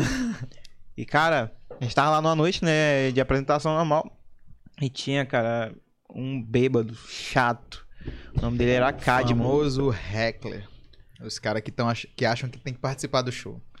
Explica o que é um heckler pra galera que não sabe. É o cara que acha que precisa participar do show, gente. Porque assim, ó, tem muito comediante que dá patada nos outros. Por isso que apanha. Brincadeira. Ei, Mas às vezes o cara tá tentando aqui fazer a arte dele, tá contando aqui as piadas, e o cara fica respondendo. Fica respondendo ali. Aí o cara fala assim, "Ei, irmão, deixa eu te falar, o show não é interativo. Comunicativozão, né? Entendeu? O cara, tu é comunicativo, né, meu parceiro? Tua função, a gente fala no começo do show, a tua função é rir. Rir e bater palma, acabou. E às vezes o cara, ele fica atrapalhando, cara. Atrapalha. O heckler é o cara que atrapalha. Ele fica ali se metendo, às vezes responde, às vezes ele quer tirar uma onda ali também e tal, não sei o quê. Lógico que existem momentos que é legal, o cara contribui e tal, mas tem hora que o cara quer só atrapalhar.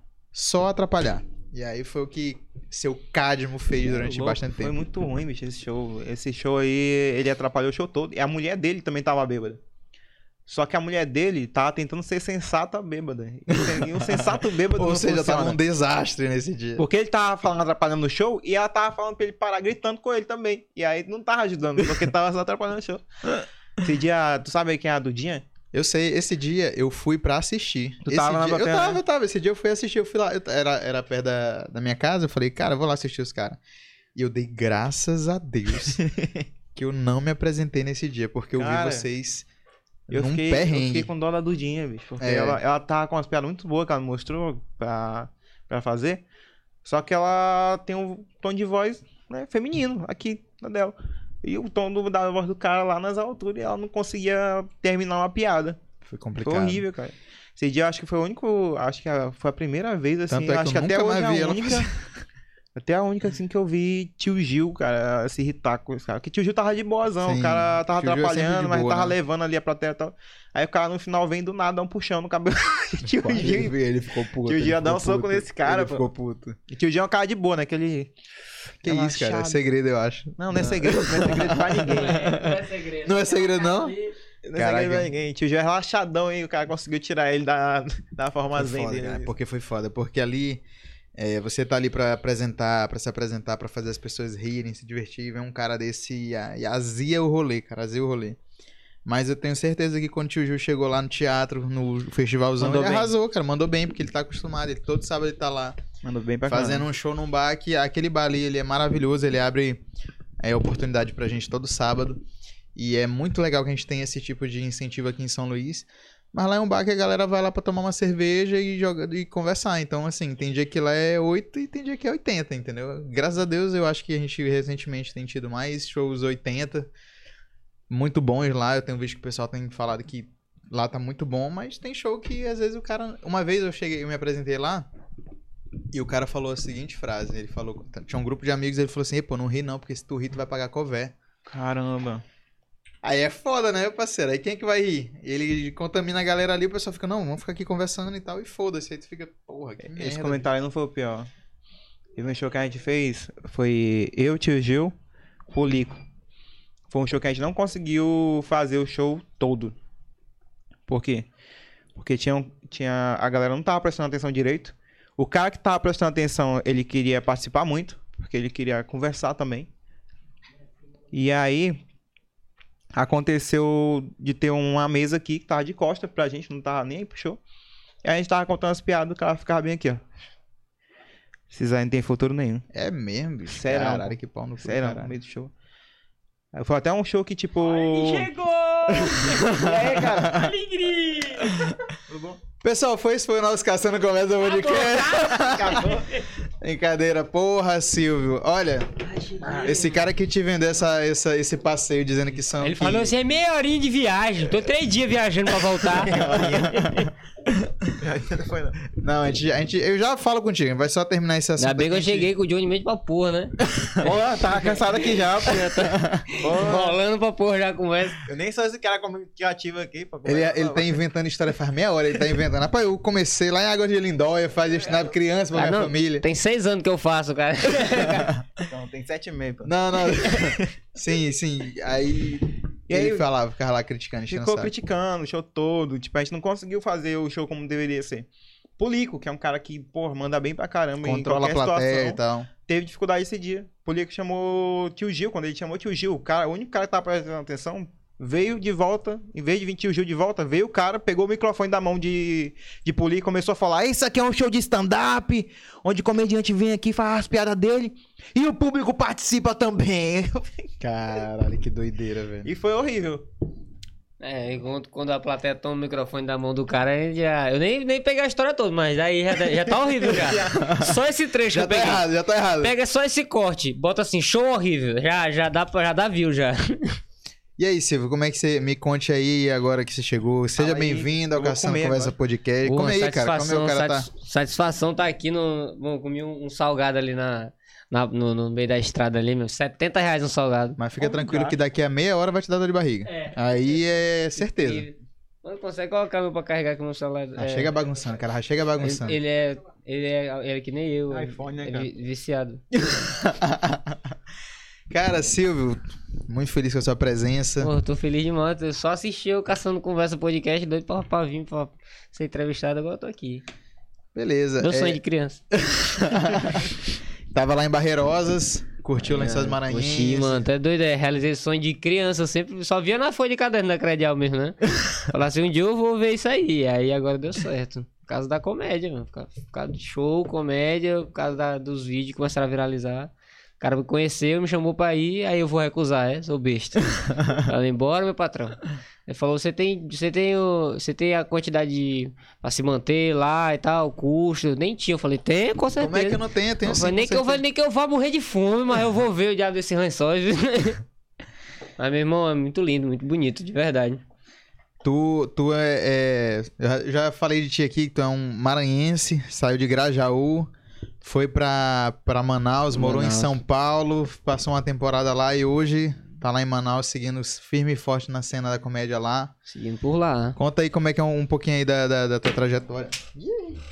Ah, como eu já contei em outros lugares, pô, eu fazia, tipo assim, ó, o primeiro show que eu fiz, o primeiro show que eu fiz foi abrir um show do Genésio. Vocês conhecem, Caraca, do Genésio. vocês conhecem o Genésio Rosário, Já né? falou até dele aqui. E aí, Genésio, em 2017, ele foi fazer um show, o show era um lugar aberto, passava carro fazendo zoadas. Engraçado que todo mundo que abre show pra Genésio dá certo na vida, sabe? Só tá faltando eu, assim, mas. vai, vai. Mano, eu, eu mano, passava carro, isso foi lá em Grajaú, passava carro no meio da rua, fazendo zoar, tá? O Genésio fazendo o mestre cerimônia, né? Aí pô, me chamou. aí. Eu, eu, bicho, eu já com vontade de fazer stand-up tinha um tempão, que eu já fazia vídeo pra internet, né? E fazia, e tipo, já, já escrevia música. Já era compositor e aí já era meio que conhecido assim na cidade. Eu falei, bicho, eu tenho vontade de fazer isso aqui, ó. Isso aqui que eu acho massa, que eu tinha viralizado uns vídeos do Ventura no tempo, aqueles vídeos dele de pipa, Sim, de, sim. de, de bolinha de gude, né? Eu falei assim, "Ô, porra, esse cara tá contando a mesma coisa que eu já vivi, por que, que eu não posso fazer isso também? Aí eu fui estudar mais, fui aprender sobre comédia, aí pô, fiquei sabendo que o Genésio ia colar na cidade. Já conheci o trampo do Genésio, falei, mano, posso abrir teu show, fazer um minutinho? Ele falou, pode sim. Aí arrumamos direitinho, quando foi no dia, fiz. Tá merda, assim. Foi a pior apresentação da minha vida. Foi, A primeira foi uma bosta. Não, foi muito ruim. O cara sabe se o cara quer continuar a fazer comédia quando ele aguenta as apresentações ruins. Sim, Se ele faz 70 apresentações ruins e ele quer continuar a fazer, é porque ele gosta de fazer comédia. Se não, é... E aí no começo é geralmente é assim, 70 apresentações ruins, aí tem duas, três boas. né não? Que é- Aí Que, é, o que dá o gás, né? Que dá o tipo assim, rapaz, eu acho que eu vi um negócio, um talento aqui. É. Aí tu continua. o cara faz três piadas. Não, eu acho que eu tenho talento, eu Eu acho. acho que eu sou o próximo Thiago Ventura. O povo falando, mano, por que tu não para? Ele, não, porque eu acho que eu tenho talento, eu acho. Não, mas tu é bom, tu é bom, tu é bom na comédia e bom com música também. Eu gosto muito da música dele, tu já ouviu aquela Romeu e Juliette? Eu aqui, ó, já, pô, já sim, já. Essa fera aí, galera. Grande aí. Eu gosto, Apreciando a música. eu gosto muito dessa música aí, cara. Eu também gosto pra porra. Escrevi ela em São eu Paulo. terminei quando, pra mina que eu ofereci ela, mas eu, eu gosto. ah, eu terminei. Manda a música. eu- E aí, mano, abriu o show, aí acabou o show. Engraçado, acabou o show. Eu tinha tudo pra desistir aquele dia. Foi, o show foi horrível. Eu tinha levado a menina que eu tava ficando. Fui a menina. Caraca, isso é uma a- responsabilidade. e a menina ficou olhando. É engraçado, toda. Ó, é impressionante. Quando você tá começando a fazer stand-up, você leva a menina que você tá ficando, você toma uma água no meio dela. Faço que é não, faço não. por, isso que eu, por isso que eu falei assim, Pra, não. pra quem não sabe o que é água, o que que é uma água na comédia, Silvio? Água na comédia stand-up é quando você conta a piada e as pessoas simplesmente não ri, porque às vezes não foi engraçado, às vezes o comediante entregou a, a piada errada e aí acaba que, que não tem graça nenhuma. Isso é água. Quando o cara passa o show todinho sem, é, é, sem a galera dar uma risada, isso é a famosa água. E é água porque no final o cara tá debaixo do chuveiro chorando em posição fetal. Mas, isso é água. A pessoa olha, a pessoa olha no Muito ingresso e fala, "Oxe, eu vim fazer uma palestra, eu fui uma palestra. É uma palestra, era? É. É foda, é foda. É um sentimento horrível, cara. Rapaz, o cara tomar água em, em, em canja é de boa. E, e o cara tomar água em solo, mano. Solo. Cara, isso eu Ah, tô- nunca, eu- nunca... Eu já tomei, tipo assim, já fiz solo pra ficar uma barrigadona, assim. Caramba. Eu nervoso pra caralho, tá ligado? Fazendo aí, solo como. Aí o show começava, a galera começava a rir pra passar um tempão, assim. Aí passava. Eu, no teatro tô me também? sentindo numa, numa palestra de coach. Tu veio do teatro também? É, o primeiro, eu comecei atuando, eu comecei. prim- meu primeiro contato com arte, assim, além da música, foi, foi atuar na, peça.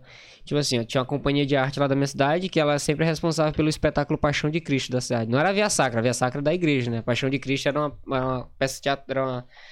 é, como é que se fala, meu Deus? A companhia, de, a companhia de teatro do professor Tony Santos Baiano, lá de Grajaú, que ele reunia a galera que ele sabia que sabia fazer arte e tal.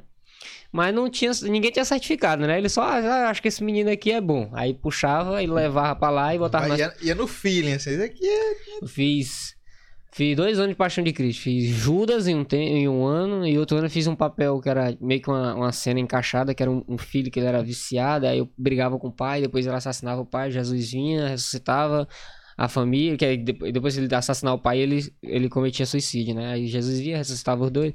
É mais ou menos isso a Bonito, parada. bonito. Aí eu chorava e tudo. É mesmo, tu metiu É, chora, é, chora, é, zoando, mano, tu é doido, né? Claro, que isso, eu, quero, você. eu, tenho vontade, eu tenho vontade de atuar, mano. Eu gosto. Eu gosto. Eu vi, a linguagem que ele usou, pô, barrigada é, É. é a mesma coisa de água, mano, só que no, lá na- no teatro, né? Que é o que tem a mais na, na, na É. peça. Barrigar quando o cara vai entrar no palco, galera. Merda pra tu, viu, meu irmão? Te vira. né?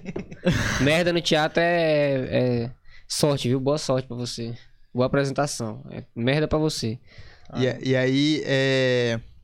E aí tu começou lá, no, no- lá em Grajaú, fez umas apresentações com o Genésio. Eu, eu- depois que E já. tu ficou Engraçado, fazendo show lá e Quando eu desci do palco, na primeira apresentação, eu desci do palco, eu falei assim: o que, que tu achou? Aí ele falou: pelo menos tu teve coragem. Falou, eu falei: que fila da puta, eu sou mais teu fã, não, viu? Aí, aí fui pra casa, minha amiga. Aí eu falei: não, mas eu vou estudar direitinho e vou fazer. Depois de um tempo, o Genésio veio pra capital, que ele morava aqui nessa época, né?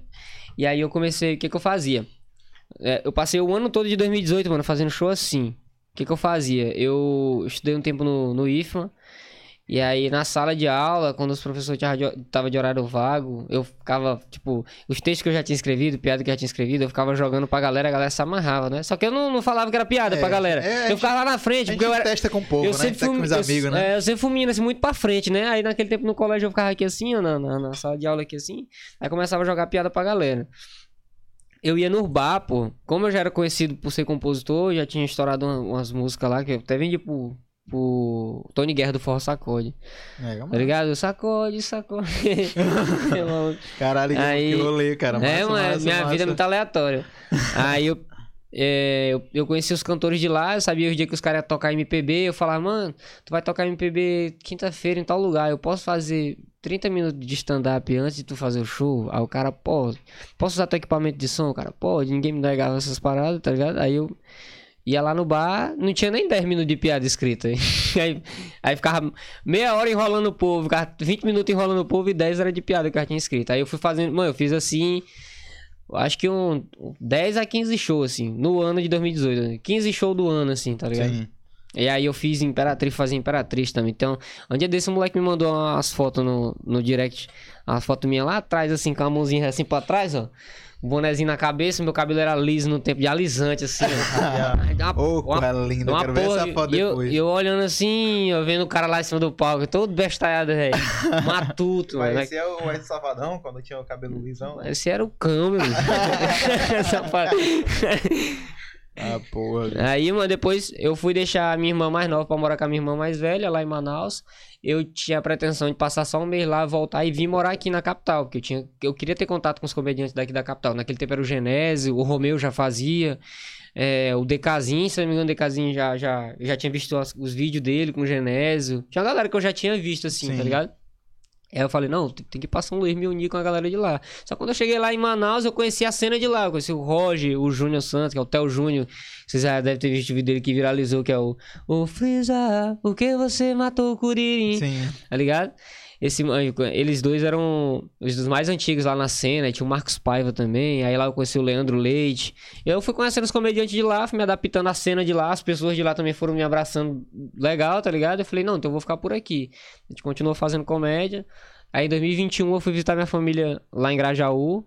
Falei assim, rapaz, agora eu dou uma doida, eu vou, eu vou embora pra São Paulo. Se for pra me fuder, eu vou me fuder bonito. E tu já tava quanto tempo fazendo lá em Manaus, quando tu Eu cheguei em teve 2000 essa decisão de ir pra São Paulo? Em 2019, 2021, do- dois anos que eu tava fazendo em Manaus. Tinha feito um ano no Maranhão, dois anos em Manaus. Aí fui pra São Paulo. Aí fiquei lá em São Paulo oito meses. Ah, meu E amigo. como é que foi esse rolê lá em São Paulo? Muita fome e frio, viu? FF, viu? Muita fome e frio, mano. Mano, muito frio. Porque a galera sai daqui achando assim, ah, vou pra São Paulo, eu já sou bom, vou chegar lá, vou estourar e vou ficar famoso. E o que que rola lá, cara? Conta pra É. gente, tu que já foi, passou um período lá, como é que é a vida de um cara querendo viver de comédia lá em São Paulo hoje? O cara, pro cara viver de comédia em São Paulo, o cara tem que viver de comédia pelo menos na cidade dele. Tá ligado? Eu, em Grajaú não tinha como eu viver de comédia. Nem cena tem. Engraçado, tem dois. Eu descobri que tem outro cara na minha cidade também que faz comédia em Curitiba. É mesmo. Aí do nada avulso, três comediantes de Grajaú, no Maranhão. É um, é um berço da Ah, comédia, mano, mas né? esse é Tem- Grajaú, Essa, três comediantes de lá. Vai ter uma estátua de com você o moleque qualquer acha- dia desse. Só que o moleque eu acho- Teatro, tem um teatro no nome de O vocês. moleque, eu né? acho que ele. Acho que deve ter um ano e pouco só. Ele falou que começou no, no- no início da pandemia. Aí, mas eu, eu fui ver os textos dele, o moleque é bom, né? Tá fazendo lá em Curitiba. Como é o nome dele, tu sabe? Lembra? É Luiz alguma coisa. Eu esqueci o sobrenome do brother. Boa, Luiz, Pô, ó. meu irmão, me desculpa, viu? Mas é Luiz alguma coisa, eu esqueci o nome dele. Um ano é bom, pô. um ano corresponde a sete meses aqui. É. Um ano corresponde? E aí, é, isso aí é piada interna, né? É. com Tá. com certeza. Que se, que se tu não tivesse ido pra Barreirinhas, tu ia pegar no começo. E não, brincadeira. É, tá bom, tá bom. E aí. Humor! Alegria! E aí, mano, tá, onde é que eu tava? Me distraí Tu com essa tava- história. tu Fiquei, tava- fiquei tentando buscar na minha cabeça Tu quem tava era. indo pra São Paulo. É. Tá. Ah, Graja... tu tava falando de que tu não conseguia É, viver o cara- lá em Pro Grajaú. O cara, pro cara poder viver de comédia em São Paulo, o cara tem que pelo menos viver de comédia na sua cidade primeiro. E aí eu foi, o que- foi isso depois eu percebi depois que eu já tava me fudendo muito em São Paulo, né? Tava morando um tempão lá, mas tipo assim, ó, foi uma, uma parada muito boa. Por quê? Porque lá em Manaus, pelo fato de ser iso- isolado assim, os comediantes chegavam lá, então quem abria o show era a gente. Então, é, é, facilitou o acesso a essa galera, tá ligado? E aí, quando eu fui pra São Paulo, eu mexi todos os contatos que eu tinha pra de vez em quando eu abrir o show de alguém, abrir o show de outra pessoa, fazia uma noite, fazer uma noite de open ali, falei, mano, a gente já fez muita noite ruim em São Paulo, fez noite boa pra caralho, fez noite incrível já assim. O primeiro comediante que eu abri show em São Paulo foi o Rodrigo, o Rodrigo Marques. Aí depois eu abri o show do Ventura, que eu, que eu tinha contado do Ventura. Aí eu voltei a abrir show do Rodrigo, continuei abrindo show do Rodrigo, aí abri o show do Caio Mágico e comecei a conhecer a galera da casa de artistas, o Abner Henrique, uma galera que começou a, tipo assim, ó, mano, tá, vai ter show em tal lugar, é, tá, tá, tá precisando de gente pra abrir lá e tal, corre lá. Então os caras me davam esse alô, tá ligado? Porque os caras gostavam do meu trampo, o Abner sempre falou que gosta do meu trampo, o Rodrigo falava também, então...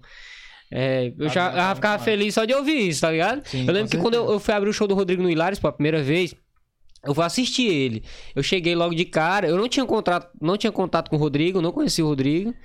É, só tinha visto ele uma vez lá em Manaus, mas foi só de vista assim mesmo. Falei com ele rapidão, foi jogo rápido, que ele tava fazendo show com outra produtora, não era que geralmente a gente faz lá. E aí, é, quando eu cheguei lá, eu cheguei na porta do Hilários, aí eu falei pra. Eu falei pro brother lá que trabalha lá. Falei assim, mano, é, a, produ a produtora do, do Rodrigo tá aí? Ele falou, tá sim, tá lá dentro, a Camila. Aí chamou ela lá. Eu falei, Camila, eu sou comediante do Maranhão, moro em Manaus. É, e aí eu vim aqui, queria saber se eu poderia assistir o show do Rodrigo, depois trocar ideia com ele no camarim. Ela falou, ó, por causa dessas... que- Porque tava voltando, né, da- da- depois da pandemia. Tava, tava daquela segunda fase, né? Aí ela falou assim, ó, por causa da pandemia a gente não vai poder tirar fotos, essas coisas, mas deixa o pessoal sair, aí quando o pessoal sair, aí tu vai lá. Eu falei, tá bom. Aí assisti o show todinho, cara, ele interagiu comigo lá na hora, tá ligado? Só quando eu falei que você é comediante, você vai assistir o show de outro comediante, não fale que é comediante. Segue a interação normal, porque tem cara que- tem cara que que se afoba logo, não, eu sou comediante. Aí pensa que o cara vai chamar pra fazer cinco minutinhos. O cara vai te esculhambar na frente dos outros. Eu já aprendi isso de lição. Se o cara falar pra mim que é comediante no meio do meu show, eu começo a perguntar a coisa da vida dele, começo a esculhambar mesmo pra fazer piada. Se você é comediante, você tem que aguentar a piada. Tá ligado? Aí eu, tipo, já não falei, porque eu já fiquei ligado, né? Que o Ah. Rodrigo é muito rápido, mano. É rápido, o Rodrigo é, muito pensamento bom. rápido demais. Falei, não vou vacilar com o Rodrigo aqui, não. Aí tu falou, ah, sou Uber, mano. Não fala que é comediante, fala Não, qualquer não, coisa. Ele, Sou ele, ele, autônomo. Quando eu falei pra, pra Camila, a Camila passou a informação pra ele, né? Aí ele já ficou ligado já. Aí ele foi interagir comigo, ele falou, tu que é o comediante lá de, de Manaus, né? Eu falei, sou sim. Aí ele, "E como é que é o nome do Ele foi perguntar o nome do peixe lá, que é o peixe que se você urinar na água, ele entra dentro de você e começa a ali comer por dentro, viu? É o candiru. É o Candiru. Candiru. Se você fizer xixi na água, ele, ele entra mesmo no- Ai, no gente, seu tá órgão. Esse bagulho aí já, bicho. É bizarro. mano. Aí ele tava contando essa história, interagiu comigo e tal. Aí no final do show, esperei todo mundo sair, fui lá no, no camarim lá. lá Ó, o cara buscando Candiru. Candiru aí, ó. ah, tu quer. Ah, tu não quer. Porra. É, mano. Caramba, irmão. que Não bagulho queira feio. encontrar um Candiru na. Procura, procura a camisa do Candiru aí, bota aí. Camisa. Candiru, coloca camisa depois na pesquisa aí, ó. Que é o Rodrigo que fez a piada e virou camisa aí, ó. Não apareceu, não. Bota Candiru, Rodrigo Ah. Marques. Vai que aparece aí. O que é uma, uma camisa que diz assim, ó. Não, não apareceu. É. do nada o Rodrigo Santoro. o É uma- Carandiru. do nada, Rodrigo. é, uma, é uma camisa que diz assim: Candiru. É, não, é. Bucetas e Candiru não andam de mãos dadas. que ele faz a piada que ele fala: se no, no, se no pau, que é o buraco é menor, entra um. Na buceta deve entrar um cardume, ele fala isso. né? Aí ele fez a camisa, buceta e candiru não andam de mão. Rios e bucetas, faz uma coisa assim o negócio. É engraçado pra caralho a frase da camisa. Aí começou a vender. Caralho, que loucura, mano. Aí, mano, acabou o show, fui lá trocar ideia Nossa, com ele no camarim. Aí ele falou, pô, tu é comediante, sou comediante. Eu falei, eu todo acanhado, né? Eu Falei, pô, quando for fazer show aqui de novo, tem como eu fazer um minutinho e tal? Ele tem sim, pô, vou anotar aqui, pega meu contato aí, pegou, botou meu número no celular dele. Saí, mano, saí de lá todo feliz, parecia uma criança. Agradecendo a Deus por tudo. Falei, porra, que eu tô no lugar certo. Obrigado, meu Deus! Pai, Rece- receba! Receba, caralho. todos. Só uma adendo, Saí ainda feliz. bem que eu não pesquisei essa frase quando tava aí. O cara achou um, um vídeo pornozão pesado com um carandiru. Muitos, Muitos. Caralho, Caralho. Caramba, ainda sério? bem, ainda bem. Não, Me nem... manda depois. Caraca, fetiche em candiru. Cadeira. A namorada tá assistindo aí, pô. Manda depois que ele encerrar a live. Pois é, cara. É, e aí primeiro tu show eu vi, felizão e tal. Receba. É o cara da, da, da luva de comédia. É o cara da, da luva de Open, o cara. Abri- aí eu peguei esse contato com o Rodrigo, aí na outra semana eu fui lá, abri o show dele. E aí, mano, continuei fazendo comédia em São Paulo, saía, de, saía do serviço. Eu sempre fui, sempre trabalhei de editor, tá ligado? Desde meus 16 anos eu sempre eu soube editar vídeo e tal, eu sempre trabalhei com edição. Eu trabalhava numa produtora lá em São Paulo chamada Sua Produtora, era no bairro da Moca. Então quando eu saía do bairro da Moca, como ele é bem, é, tipo, bem localizado ali, Pegava o metrozinho na moca e aí me jogava pra qualquer canto. Eu ia pro Beverly, ia pro, pro, pro Hilários SP, ia pro Hilários VP, Hilários ABC, eu rodava tudo quanto era canto pra poder.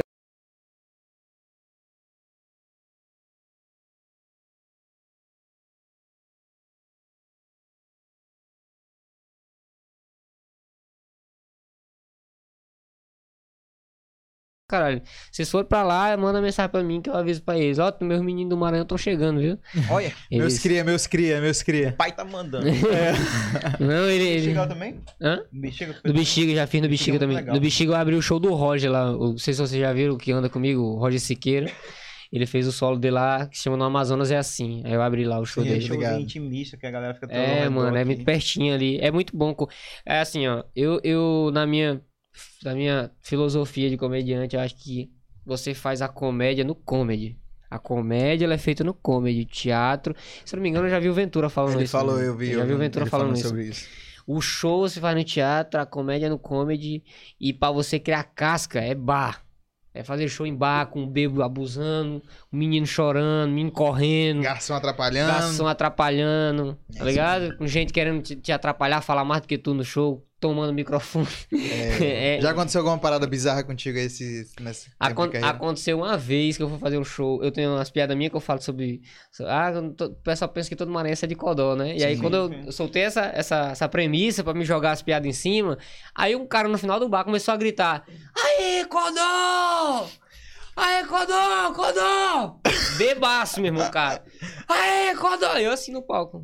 E a galera rindo pra caralho, que eu tava. tá bem, Eu tá fiquei em choque, mano. Eu fiquei em choque, assim, parado com o microfone na mão, olhando o cara. Codó! Fechou a porta e saiu. É, e, mano, foi engraçado, cara. A e foi embora gritando. A galera ficou olhando pra Ele mim. tá gritando até agora. Codó! O cara pegou, baixou uma parada nele e tá até Tem hoje. vezes, tem vezes que eu tô dormindo e eu sonho, mano. Codó! Caralho. Eu vou chamar e vou embora antes de ele É. passar macumba. Desgraça, velho. Embora. Mano, acho que esse foi a parada mais bizarra assim me aconteceu no palco, assim. Eu fiquei, eu fiquei parado no palco olhando. A galera entendeu que eu tava muito, com muita Ah, vergonha. é. Aí a galera começou a rir, aplaudir, depois eu segui o show e foi de boa. Eu pensei que eu ia tomar água por causa daquele cara, viu? Que filha de uma puta, velho. É, um cara bebaço atrapalhando o show do cara. Por isso que é bom o cara fazer embaque em bar, a gente acha gente desse jeito, que não conhece o que que é arte, e as outras pessoas acabam aprendendo. Sim. Entendeu? As outras pessoas viram que o artista ficou constrangidíssimo no palco. Aí fala, pô, vamos bater palma pro cara, esse é o momento. Aí, É. Tá ligado? O cara educa a plateia assim. Aí depois quando eles vão te ver no teatro, aí é- você tem que se esforçar muito pra ser ruim, né? O teatro é, teatro é lugar do cara botar mesmo pra... pra- Não vou fa- falar mais palavras não, já falei muito. né? É mais. É, é massa. Teatro é massa demais. E aí foi a primeira vez que tu te apresentou aqui em São Luís, né? Foi agora no último domingo. A gente fez um show lá no, no Talking Blues. Talking Blues. E aí, como é que, que, que tu achou da experiência de, de fazer um show aqui em São Luís? Ah, já vou embora, não quero mais. Tô brincando. Mano, foi muito bom, de verdade. Gostei muito de fazer lá, o clima bem intimista, a galera, porra. Os garçom, a galera da casa, muita gente boa, a galera que colou no show também, se amarrou pra caralho, vocês que fizeram também, mano. Eu, eu, tipo assim, eu tinha muita vontade de ver vocês se apresentar, eu tinha muita vontade de ver meus amigos comediantes daqui se apresentar ao vivo, tanto que a gente só se falava pelo celular mesmo, falava, pô, Sim. onde eu vou aí? E aí a gente conseguiu fazer essa, essa ligação. E amanhã já tem outro, viu? Amanhã, tem, show, outro. vai estar eu, Silvio Lamartine, Johnny Santos e Carlos Pulica. A gente vai estar lá no Amable Comedy. Amable amanhã. Comedy. Pesquisa Não, aí. na verdade a- é Cozinha Amable, Amable, o nome do, é, do show que é Amable Comedy. que é o mas cara, é lá no o cara Turu. que fez o fly que ele, ele usa mais entorpecentes que eu. aí ele esqueceu de colocar o endereço. É mas engraçado que, tipo, as noites daqui, a gente coloca tudo Comedy, comedy é, final. Lógico. Pra quem olha é de fora, de acha, criatividade. caraca, essa luz tá cheia de comedy, né? cheio de comedy, né? Comédia. É, Talking Comedy, Mad Comedy, Amable Comedy. Porra, São Luís tá é, bombando, Nossa, pai. É um novo de núcleo ainda da comédia. verdadeiro polo do humor. Desculpa, mano, eu te cortei agora. Mas, mas é, a gente vai fazer esse show amanhã lá no, no- na Cozinha Amable. É um, é um lugar que a gente conseguiu aí. E eles estão abrindo a oportunidade pra gente. e Tenho certeza que vai ser incrível. Então, se vocês quiserem nos assistir, tem amanhã lá na Cozinha Amable. E quinta-feira tem lá no Fala Deli fazendo o nosso sketch. Que o Silvio, também vai Vou estar lá tá lá. testar minhas piadinhas novas. E é Quem bom- quiser ver as piadas que... As piadas que eu fiz no Talking Blue e que eu vou fazer amanhã, não é nenhuma das que eu vou fazer no sketch. Então, cada show que você for vai ser os textos diferentes. E aí, quando eu vier aqui pra São Luís de novo, eu vou vir pra fazer solo. A gente já tá, já tá conversando já pra gente fazer o solo aqui no teatro e eu quero ver todo mundo lá, viu? Com Eu certeza. fazer Vai ser loucura. Vai uma ser loucura, hora loucura. e meia de loucura. alegria. E como Quem é que. quiser abrir espaço pra comédia aqui em São Luís também, abra. Ah, é muito bom. É. Abre espaço pra gente Por que a gente favor, entra viu? dentro com tudo. Por favor, viu? Dê valor aos comediantes da terra, dê oportunidade pros caras fazer comédia, porque é, da, é de- dessa galera que sai. Porque assim, a comédia é, um, é uma das artes mais underground que existe, pelo fato de você não precisar de, muito, de muita matéria-prima pra você começar a fazer. Tudo que você precisa tá aqui, papel, uma caneta, subir no palco, Vivência. tá ligado? Pouca coisa. Então, é uma, é uma arte assim que, que você começa com bem pouco, a não ser o João, que é burguês safado. É.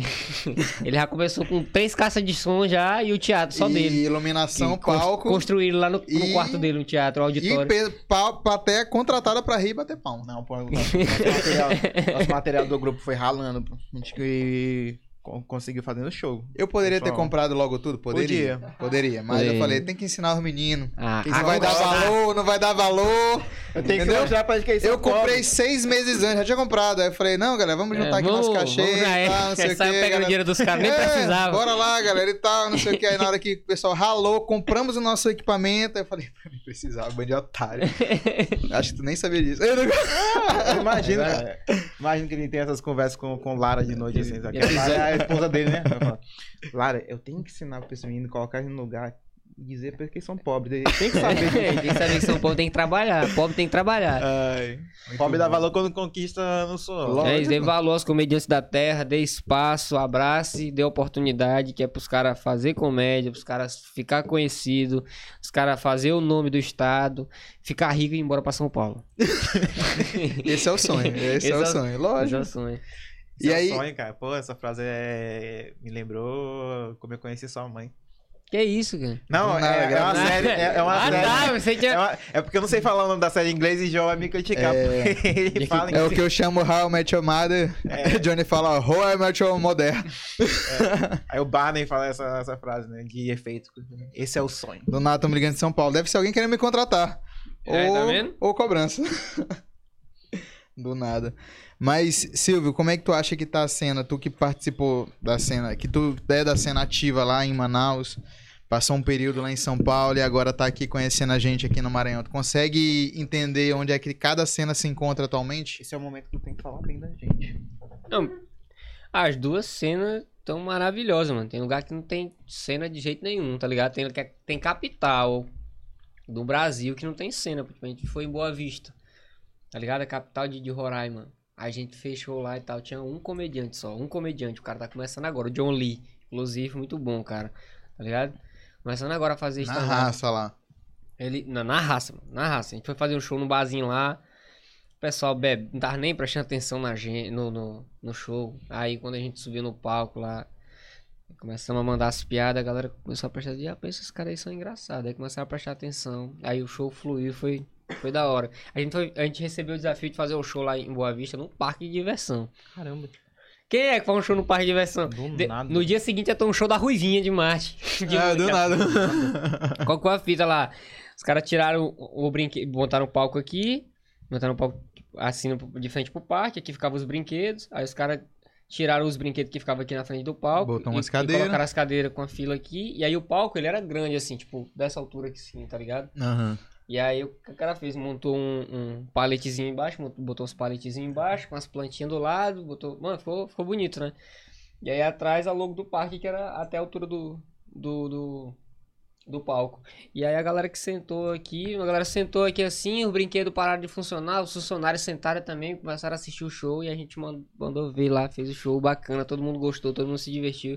Mas foi uma experiência, eu pensei que ia ser um show ruim, viu? Que quando eu, geralmente a gente aceitou esse show, porque a gente queria conhecer a cena de Boa Vista, queria saber como é que funcionava a cidade pra gente voltar lá mais vezes, né? Pra gente fazer comédia por lá mais vezes. Inclusive é a coisa que vocês têm que fazer aqui nas cidades aqui vizinhas, tá ligado? As cidades vizinhas daqui. É, até no- nos estados também, tipo, tem a galera que tá fazendo em Santarém, no Pará. A cena de Santarém, se eu não me engano, é mais maior que a de Belém, pô. Caraca, não Tá sabia. ligado? Massa. Procura depois, é, Tapajós Comedy. É um comedy, se eu não me engano, é em Santarém ou é em Belém, não lembro. Mas se eu não me engano, ele é em Santarém, sim. Tá ligado? Tem uma galera Massa, fazendo em massa. Santarém do Pará, pô. Galera, eu tô desempregado agora. Se alguém souber algum meio de estar viajando clandestinamente, me avisa. Eu vou deixar meu número porque quero conhecer essas cenas aí. E essa galera louca que eu não sei, bicho, eu fico impressionado com essas ideias malucas assim. Vamos colocar os meninos pra fazer um show no meio do parque de tubarões. Eu acho que vai ser legal. Mas é assim, o cara chega com uma proposta, só que o comediante não pode aceitar de cara a proposta dessa, senão você vai se lascar, né? Chegar com o cara e falar, ó, a comédia ela funciona da seguinte forma, tem que ser assim, assim, assim, assado. Aí o cara vai falar, mas não, a gente tem estrutura toda aqui, pô, e tal, não sei o que. Confia, confia. Aí fala, tá bom. E aí vai. E o que a gente fez. A gente fez porque a gente queria ir pra Boa Vista pra conhecer a cena e, e abrir outras portas lá. Tanto que a gente abriu. Nesse bar que a gente fez primeiro, antes do parque, né? O cara se amarrou e quer que a gente volte lá fazer. E aí, é, a gente foi lá no, no dia seguinte, lá no parque, o cara queria que a gente viesse em cima do palco grande, né? Falou, não, mano, não dá pra fazer aí não, pô. A galera vai assistir baixo. É, assim, muito longe, é, tu vai ficar desconfortável. tá ligado? As cadeiras vão ter que ficar muito longe, a galera. Aí o show vai ser uma merda. Então vamos fazer o seguinte: vamos montar um palco embaixo, a gente auxiliou o cara, tá ligado? Então é muito, é muito bom que a gente entenda sobre produção de comédia também. Sim. O comediante ele tem que ser comediante e produtor, mano. Se ele for só comediante, não, não rola não, cara. Tem que entender sobre como é que funciona a arte dele, como é que a arte dele tem que ser distribuída para que as pessoas entendam e, e queiram e queiram apreciar aquela arte de novo, né? Sim. As pessoas que assistiram aquele show falaram, quando é que vocês... a gente desceu do palco, galera, quando é que vocês vêm de novo aqui fazer? Vocês vão fazer em algum outro lugar? A gente vai pegar um auditório lá e vai fazer um show maior, tá ligado? O cara, já, o cara já falou, não, tem um auditório aqui, vou botar você lá no auditório. Porque ele Massa. tinha feito um show anteriormente com o comediante Hulk Pão, se vocês conhecem, lá de Amapá. Aí ele colocou o Hulk pra fazer o auditório, né? O Hulk tem 400 mil seguidores. Sim, sim. Aí, ele botou o Hulk pra fazer no auditório, né? Só que a gente ele chamou pro parque, mas sabe porque era o aniversário do parque, então ele queria Entendi. chamar a atenção da galera pro parque, sacou? Sim. Essa E parada aí? é massa de aproveitar a oportunidade. Já viu aquela parada do. Tem que do- aproveitar, mano. Se alguém, né? se alguém quer levar você pra outra cidade, vá. Não importa Do- como, do vá. Tiro Chega lá, Livre tu com organiza. Safadão? O Tirolipa com Sim, Safadão, sim. já É, viu, que- né? Aquela história é Ele fez de festa- da- graça. Da, festa que ele fez de Foi, graça, né? Foi, ele fez de graça. Olha onde tá os dois, né? É isso, mano. É louco, pode, mano. o cara não pode desperdiçar a oportunidade. A oportunidade vem de qualquer forma. Ela vem, numa, ela vem camuflada às vezes de, uma, de um- de uma- com uma capa muito ruim. Você olha e você fala, eu não quero essa porra não. Mas se tu pensar direitinho, tu consegue transformar aquela coisa ruim em uma coisa boa. Pô. É Sim. igual piada, pô. Piada é, é só acontecimento ruim que a galera gosta. Ninguém, ninguém ri do cara que chega assim, pô, comprei um carro essa semana. Ninguém, ai, ai te lascar, Ah. quero lá saber disso. Igual o cara fala, meu, meu carro furou o pneu, atropelei uma criança, bati numa véia e perdi meu carro. Caiu Ainda dentro deu do uma rio. dor de barriga. Caiu- no meio disso tudo. Caiu Ai, dentro do galera, rio. é. A galera, bicho é burro demais, é Se doido. fudeu. A galera gosta disso, mas tu transforma uma coisa ruim em uma coisa boa. A mesma coisa é quando vê um show ruim, vem uma galera querendo contratar um show teu que aparentemente vai ser ruim, tu pode transformar ele num show bom, dependendo do, da, Já fez da, show das condições. corporativo? Já, mano. Corporativo eu não gosto de fazer muito tempo, não. Eu faço 30 minutos só. Eu, eu tipo assim, quando eu. É, eu acho que a vez que eu mais fiz tempo assim corporativo foi 40 minutos. Mas eu não gosto de fazer corporativo, não. Porque Fala, galera, fala. Loucura, né, bicho? Cara, galera, a galera sai da sua casa pra escutar o diabo do chefe falando as coisas da empresa que aconteceu, o funcionário do mês, não sei o que, não sei o que, não sei o que lá. E Isso, do nada, do nada tem um cara que ninguém É conhece. massa, é massa quando tem, tipo assim, ah, vamos falar os resultados do ano aqui e tal. Ó, vocês foram umas bosta, né? Esse ano foi uma desgraça. Todo mundo, se continuar jeito, vai ser todo mundo demitido. Receba agora a Silvia Agora vem Lamartine. um menino pra fazer Pô, você. é foda. É, é complicado, é complicado. Às vezes até dá certo. O cara até esquece da, da Eu só merda vou- que ele tá vivendo. Eu só, eu, tipo assim, depois que eu- meus vídeos começaram a, a aparecer mais, Tá mais, tipo assim, tá mais fácil das pessoas me conhecerem. Então tem muita empresa que eu chego, tipo, pra fazer algum, algum marketing e a galera já me conhece, assim. Então se- hoje em dia eu pegaria mais corporativo pra fazer mais tempo, porque eu sei que a galera já quer me ver. Sim. Mas antes, meu amigo, eu pegava mesmo só pelo dinheiro. Que... E, e hoje tu tá sentindo essa diferença, assim, de fazer show. é, até um tempo atrás era show pra que, pessoas que não te conheciam. E hoje tu já tá fazendo um show que a galera já te conhece, já tá indo pra te ver. Tu Sim, tem sim, sentido mano. essa diferença e Sim, como é sim. que é? É, é, bicho, é muito bom, pô. O cara se entrega mais no palco, se solta mais, faz mais.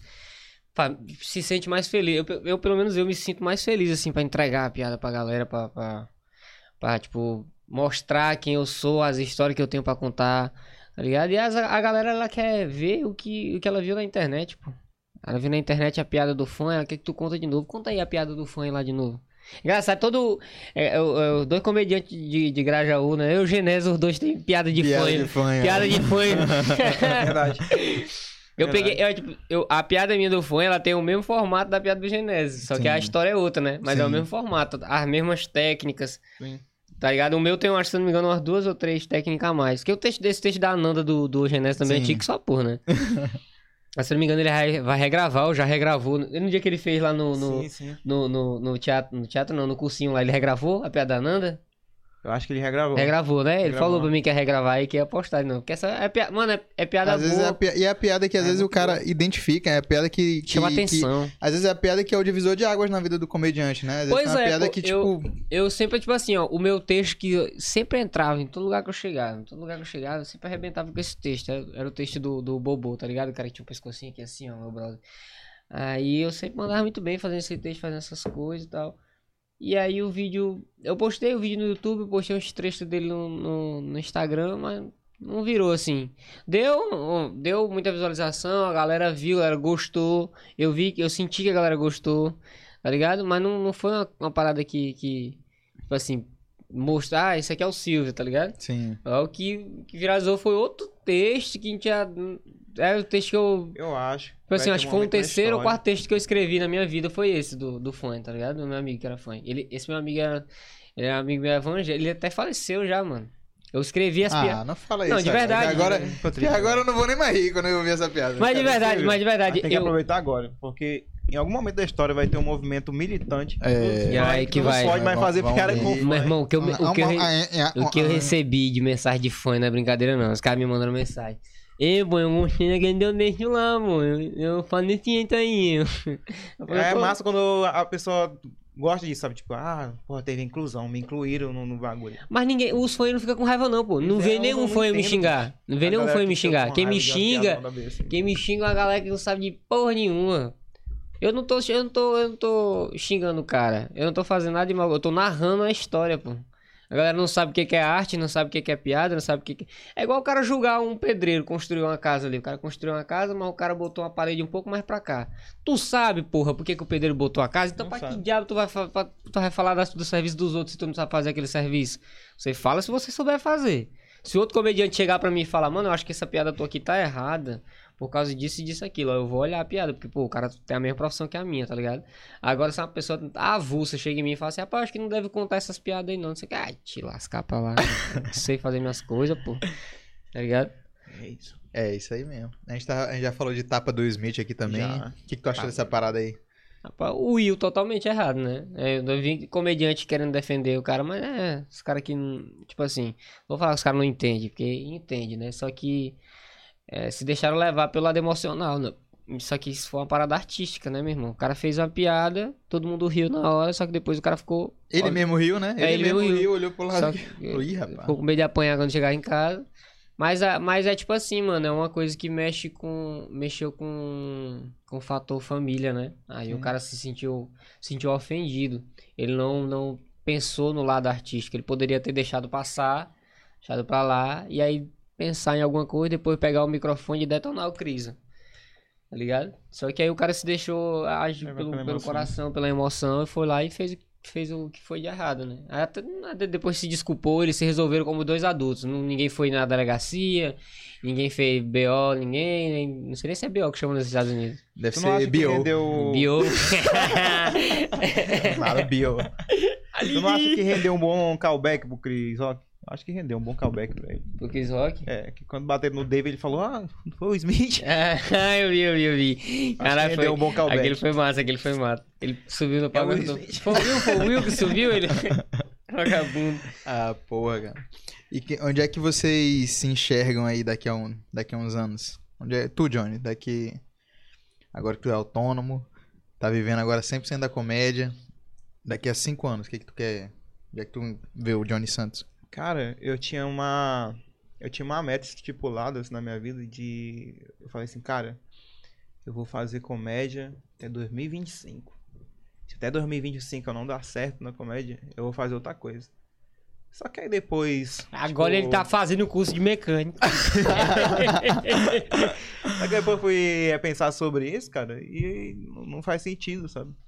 Porque se tu ama fazer alguma coisa, tu não tem uma meta pra, pra continuar fazendo isso. Tu vai fazer isso pelo resto da tua vida até dar certo. E se não der certo, transforma num hobby, mas continua. Sim. E é isso, cara. Eu amo fazer comédia e daqui, como as pessoas falam, né? Ah, como é que tu se vê daqui a cinco anos?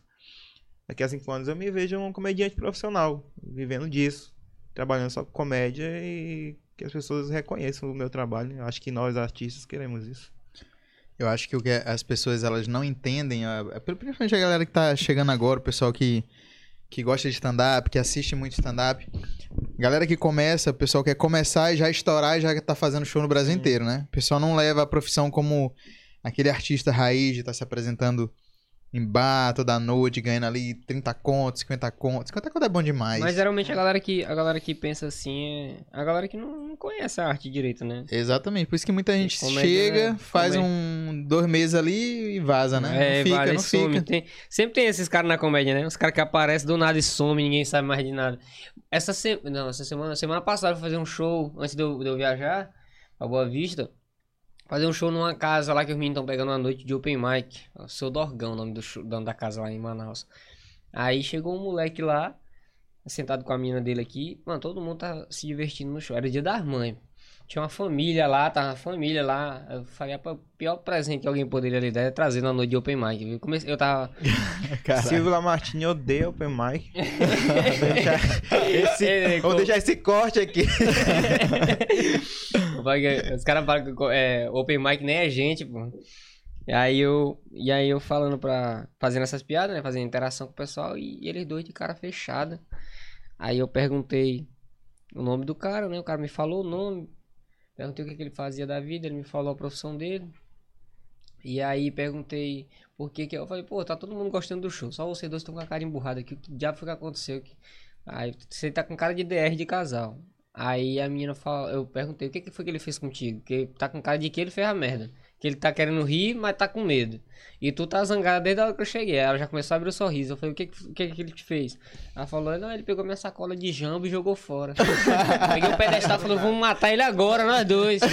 Aí ela começou a rir, se abriu pro show, aí o show fluiu. No final do show, eu lembrei que o mano, eu- eu- o mano foi falar comigo. Aí ele falou, "Ei, pô, tu lembra de mim? Não, eu fiz um tempo lá na- no Red Dogs. Eu lembro que quando eu tava chegando em Manaus, esse cara tava fazendo com a gente. Olha aí que doideira. E eu esqueci do cara, mano. A, cara, o rosto dele tava. de- Ele deixou barba crescer, ele tinha uma aparência bem mais, mais jovem, tá ligado? Sim. Sem barba e tal, todo magrinho. Aí o cara tava barbudo, diferentão. O cara meteu um crossfit, chegou lá gigante, não lembra de mim não, irmão? Eu- Mano, eu não tava conhecendo o cara, pô. Ele falou, eu fiz um tempo lá no Red Dog. Eu falei, meu irmão, tá... é essa galera que vem, faz. Aí vê que não é aquilo é, e tal, vê que a some, pessoa se lasca some, muito. tá ligado? É Aí, eu, tipo assim, o cara me viu começando, o cara viu tomando água pra porra no bar, fazendo noite de open mic junto com a galera lá. E aí depois o cara me viu fazendo, tipo assim, controlando um ambiente pra galera, que o o show antes de eu entrar, tava, tipo, a galera tava meio pra baixo, né? Porque a- o pessoal não tinha arrumado a iluminação antes ainda de eu entrar no palco. Aí tava, tipo, de um comediante fazendo e um moleque arrumando a luz, assim, ó. Cara, Aí eu cheguei já esculhambando, né? Falei, que diabo que o cabo vai fazer show e não, não arruma logo a luz. Aí fala, deixa pra arrumar na hora do show. Ele, Não, acho que agora é o bom momento. Aí entra na frente, me fazendo as piadas que ninguém presta Nada. atenção. Aí comecei não, a... e o pior é que às vezes o cara tá num show aqui e tal, tu quer atenção pra ti, né? Aí tu tá aqui e tal, do nada vem um cara e começa a mexer na luz, foda-se. Vai todo mundo olhar pro cara É. tocando a luz, tipo. Não, e era tipo É assim, bizarro, ó. E era tipo assim, a luz era aqui do lado e o cara tava fazendo aqui, ó. Aí o, o, o- eu tava lá de longe, né? Antes dele arrumar a luz, eu tava lá de longe. Aí ele olhou pra mim, aí falou assim, tu acha que assim tá bom? A luz tava batendo na cara do cara assim, de lado. Aí ele falou, tu acha que assim tá bom? Eu falei, tu acha, filha da puta, que tá bom? Olha pra cara do rapaz, tá iluminado só um lado, assim. Duas caras. Aí Duas depois, caras do- depois ele pegou a luz, tirou de lá e botou assim no lugar. Quando ele botou no lugar, no lugar eu- o cara já, uma, uns 10 minutos sofrendo já com a plateia, e falou, rapaz, vem pra cá, Silvio. Aí me chamou, aí eu fui, aí fiz uma cerimônia, aí troquei dessa ideia com o casal, aí o show começou a andar. Mas o cara, do nada lá, eu interagi um tempo com o cara, mas não lembrava do cara. Que Mas doideira. é ruim ser esquecido, sabia? Hum? Eu já fui esquecido. Não, eu sou, esqueci, ruim, eu cara. sou esquecido desde os meus 13 anos, que foi a mesma época que eu comecei a, a fumar maconha. Não, eu então. fui esquecido por um E cara aí- que bateu em mim. Eu esqueci de um Esquecido cara por que bateu. bateu em mim. E eu achei uma audácia ele não me reconhecer quando eu voltei com a farda do exército e uma peixeira no lado. Sério isso, cara. Apanhei na escola. Cinco caras me cercaram e, e fizeram essa covardia. No mínimo tu mereceu. Não, brincadeira. Não, pô, porque eu era. Eu sempre fui um cara deslocado na escola, assim, feio. Mentira, já te falei que Não, isso é mentira. é, sempre foi feio. E as meninas faziam amizade muito fácil comigo. Por quê? Porque ela- tinha os caras que ela queria pegar Porque e tinha eu- que elas queria que fosse um amiguinho pra ficar contando as coisas. Tu era quem? Eu era um amiguinho pra ficar contando as Que é coisas. o, é, o, é o papel do feio, é ser Aí- amigo das meninas. A menina não quis ficar com um menino lá que parecia aquele. Ele era meio da bandidagem lá, né? No tempo. Aí ela não quis ficar com ele, ele achou que tinha sido conselho meu. Porque ali eu era o hit conselheiro, amor. Aham, ali. Aí, pô, esse cara me. Me cercou com cinco caras na, na saída. No tempo eu era metido a tartaruga ninja. Eu falei, pô, vou, vou lutar Eu com esses, consigo. vou lutar com esses bichos aqui. Aí um deles aqui atrás falou bem assim, ó. Tô com uma arma bem aqui, se tu fazer alguma coisa eu vou te dar um tiro. Eu falei, é melhor apanhar, né? E apanhei o dos cara cinco. aceita a pisa, né? Caralho, que medo. É um Ah, argumento bom é. pra, pra apanhar, que sua É, porra. Uma, uma vez, uma vez eu, era, eu, eu sempre fui muito bocudo, né? Eu apanhava às vezes, não era nem porque eu fazia as coisas erradas, era pela minha língua, a merda que eu falava. Pô, me batia por causa disso. Eu lembro que uma vez um moleque pediu uma borracha pra mim emprestado no colégio. Eu falei, por que, que tu não compra uma borracha pra tu, desgraça? eu, era, eu, era dando, eu era aquele menino que. Eu era aquele menino que. Sabe aquela criança que. que que tem 10 anos, pra escola tem luz no cabelo. Era esse menino que a, que a professora olha e fala, essa desgraça não tem mãe não. Esse menino tem mãe não, esse menino aí. É, aí sabe aquele menino danado que você olha pra cara dele e sabe que o menino não Essa é a presta, cara do capeta. tá ligado? Aí eu lembro que uma vez esse maluco pediu a borracha, eu falei, por que tu não compra a borracha pra tu, desgraça? Aí falou, tu me chamou de quê? Eu falei, de desgraça. Aí falou, De, de desgraça, desgraça. tu... ele, falou, tu vai... ele falou, tu vai apanhar por causa dessa borracha aí. Eu falei, vai ser a pisa mais inútil da minha vida, mas eu vou enfrentar. Aí, quando eu tava saindo da escola, ele tava me esperando lá, assim, ó. Aí eu corri pro, um lado, corri pro lado da escola, assim, que tinha umas ripas lá, e peguei um pedaço, uma, uma ripa grandona e fiquei segurando ela aqui, assim, na mão. Aí o cara falou assim, solta isso aí se tu for homem. Eu falei, solta não, eu vou apanhar. Ele falou, tu tá com medo? Eu falei, tô. E a ga- e a galera rindo, a galera rindo, a galera que tava ao redor cercando, briga, briga, tá ligado? Primeiro show de stand-up A de galera, a galera rindo, porque eu era bocudo já, pô, desde moleque. O cara tá com medo, eu falei, tô. Solta esse pedaço de pau. Eu não vou apanhar. Aí eu fiquei com o pedaço de pau aqui na mão. Ele conseguiu me bater ainda. Apanhei, apanhei. apanhei. Mas com um pedaço de ripa na mão. O importante é, é a intenção ali. O importante é que eu tava armado, só não consegui usar. É a lei do- dos alfas e dos betas, cara. Os alfas sempre batem nos betas quando a gente é criança, a gente é meio beta. Eu e Silvio, né? Quem apanhar. Mas eu é porque eu caçava mesmo. Era saliente. mano. Vocês gostam, Saliente, vocês gostam saliente, saliente. Eu era o que tocava a campanha dos saia correndo. Eu, o que puxava essas coisas. Aí Só depois de um tempo fui ficando assim. Até consegui fazer uma guerra de melancia na escola, mas. Eu era danado demais. Furei cabeça, de, assim, não. furei cabeça de menino com pedra. Ah, Ah, tinha um menino que morava perto da minha casa que o, o sobrenome dele era Jesus, alguma coisa Jesus. Aí eu me chamava ele só de Jesus. Ah, sei o que Jesus, sei o que G, me chamava de G também.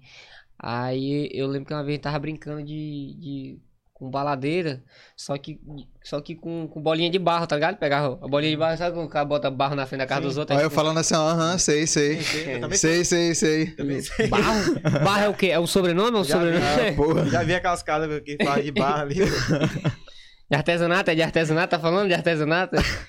Aí com a baladeirinha aqui, jogando, se jogando barro e tal. Aí o moleque pegou uma pedra, pô, jogou. Quando ele jogou a pedra, bateu num negócio assim atrás de mim, ó. Num, tipo, tipo um flandezão de ferro assim, bateu. Tô, eu, falei, porra, meu irmão, uma pedra, pô, tu é doido? Aí eu peguei outra. Ah, Ah, tu não acha muito perigoso não atirar uma Uma pedra nos outros? Aí peguei outra pedra e joguei nele. A ideia de criança, né? Peguei outra, aí joguei, mano, pegou assim na cabeça do moleque. Tô. Ah, acho. furou aqui assim, o moleque começou a chorar. E essa foi a história de um assassinato. do Começou a descer o sangue, assim, o moleque começou a chorar, deu. Aí tu ego, Aí matei. eu falei, pô, e minha mãe não tava em casa, tava eu e meu irmão. Aí, meu irmão, eu entrei pra dentro de casa, apressado, ele falou, o que foi? O que aconteceu? Eu falei, eu fui, acabei do menino ali com a pedra. Aí ele falou, É o que, ele rapaz? falou, rapaz, quando tua mãe chegou, minha mãe não é mãe dele, né? Você...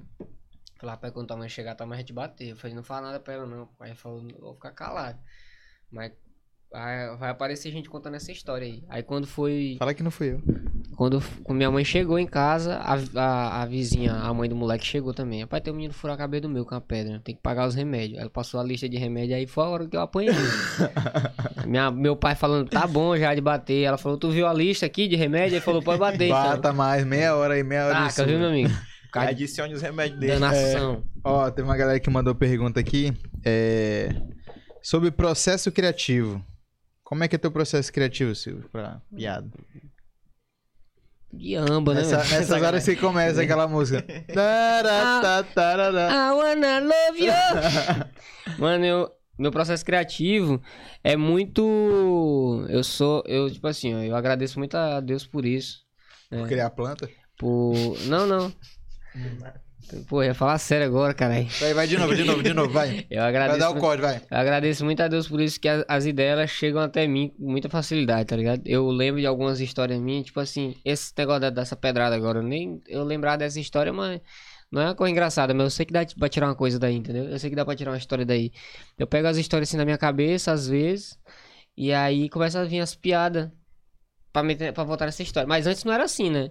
Foi começando a ficar assim depois de, depois de muito tempo fazendo, escrevendo. Geralmente eu gosto de, de fumar um pra escrever, fumo ali. Eu não gosto de fumar pra fazer o show. Eu, é, pra, pra fazer texto. Eu gosto de fumar quando eu vou fazer interação, que eu acho que eu fico mais engraçado interagindo chapado. Eu acho que as coisas vêm mais rápido da minha cabeça, assim, pra me puxar algum assunto, alguma piada, alguma coisa. Minha cabeça pensa, tipo, mais longe, tá ligado? Eu, eu posso passar aqui do, do, é, de um lençóis, eu posso passar de um lençóis maranhense pra uma pirâmide do Egito, fazer uma piada assim, tá ligado? Fazer a galera pensar dessa forma. Então, eu acho que quando eu, eu tipo, fumo pra escrever, aí penso numa história minha antiga, começo a escrever aqui e tal. Depois eu vou, depois quando eu tiver de boinha, eu vou lá, olho o texto e falo assim. De ah, boinha. é. Confirma, né? Vou Tipo, falar, caraca, esse drogado aqui Dessas viajou. cinco, dessas cinco piadas que eu vou aproveitar uma, viu? não, E é isso, né? É- é não, não, mas eu aproveito geralmente tudo que eu, tudo que eu escrevo, eu aproveito.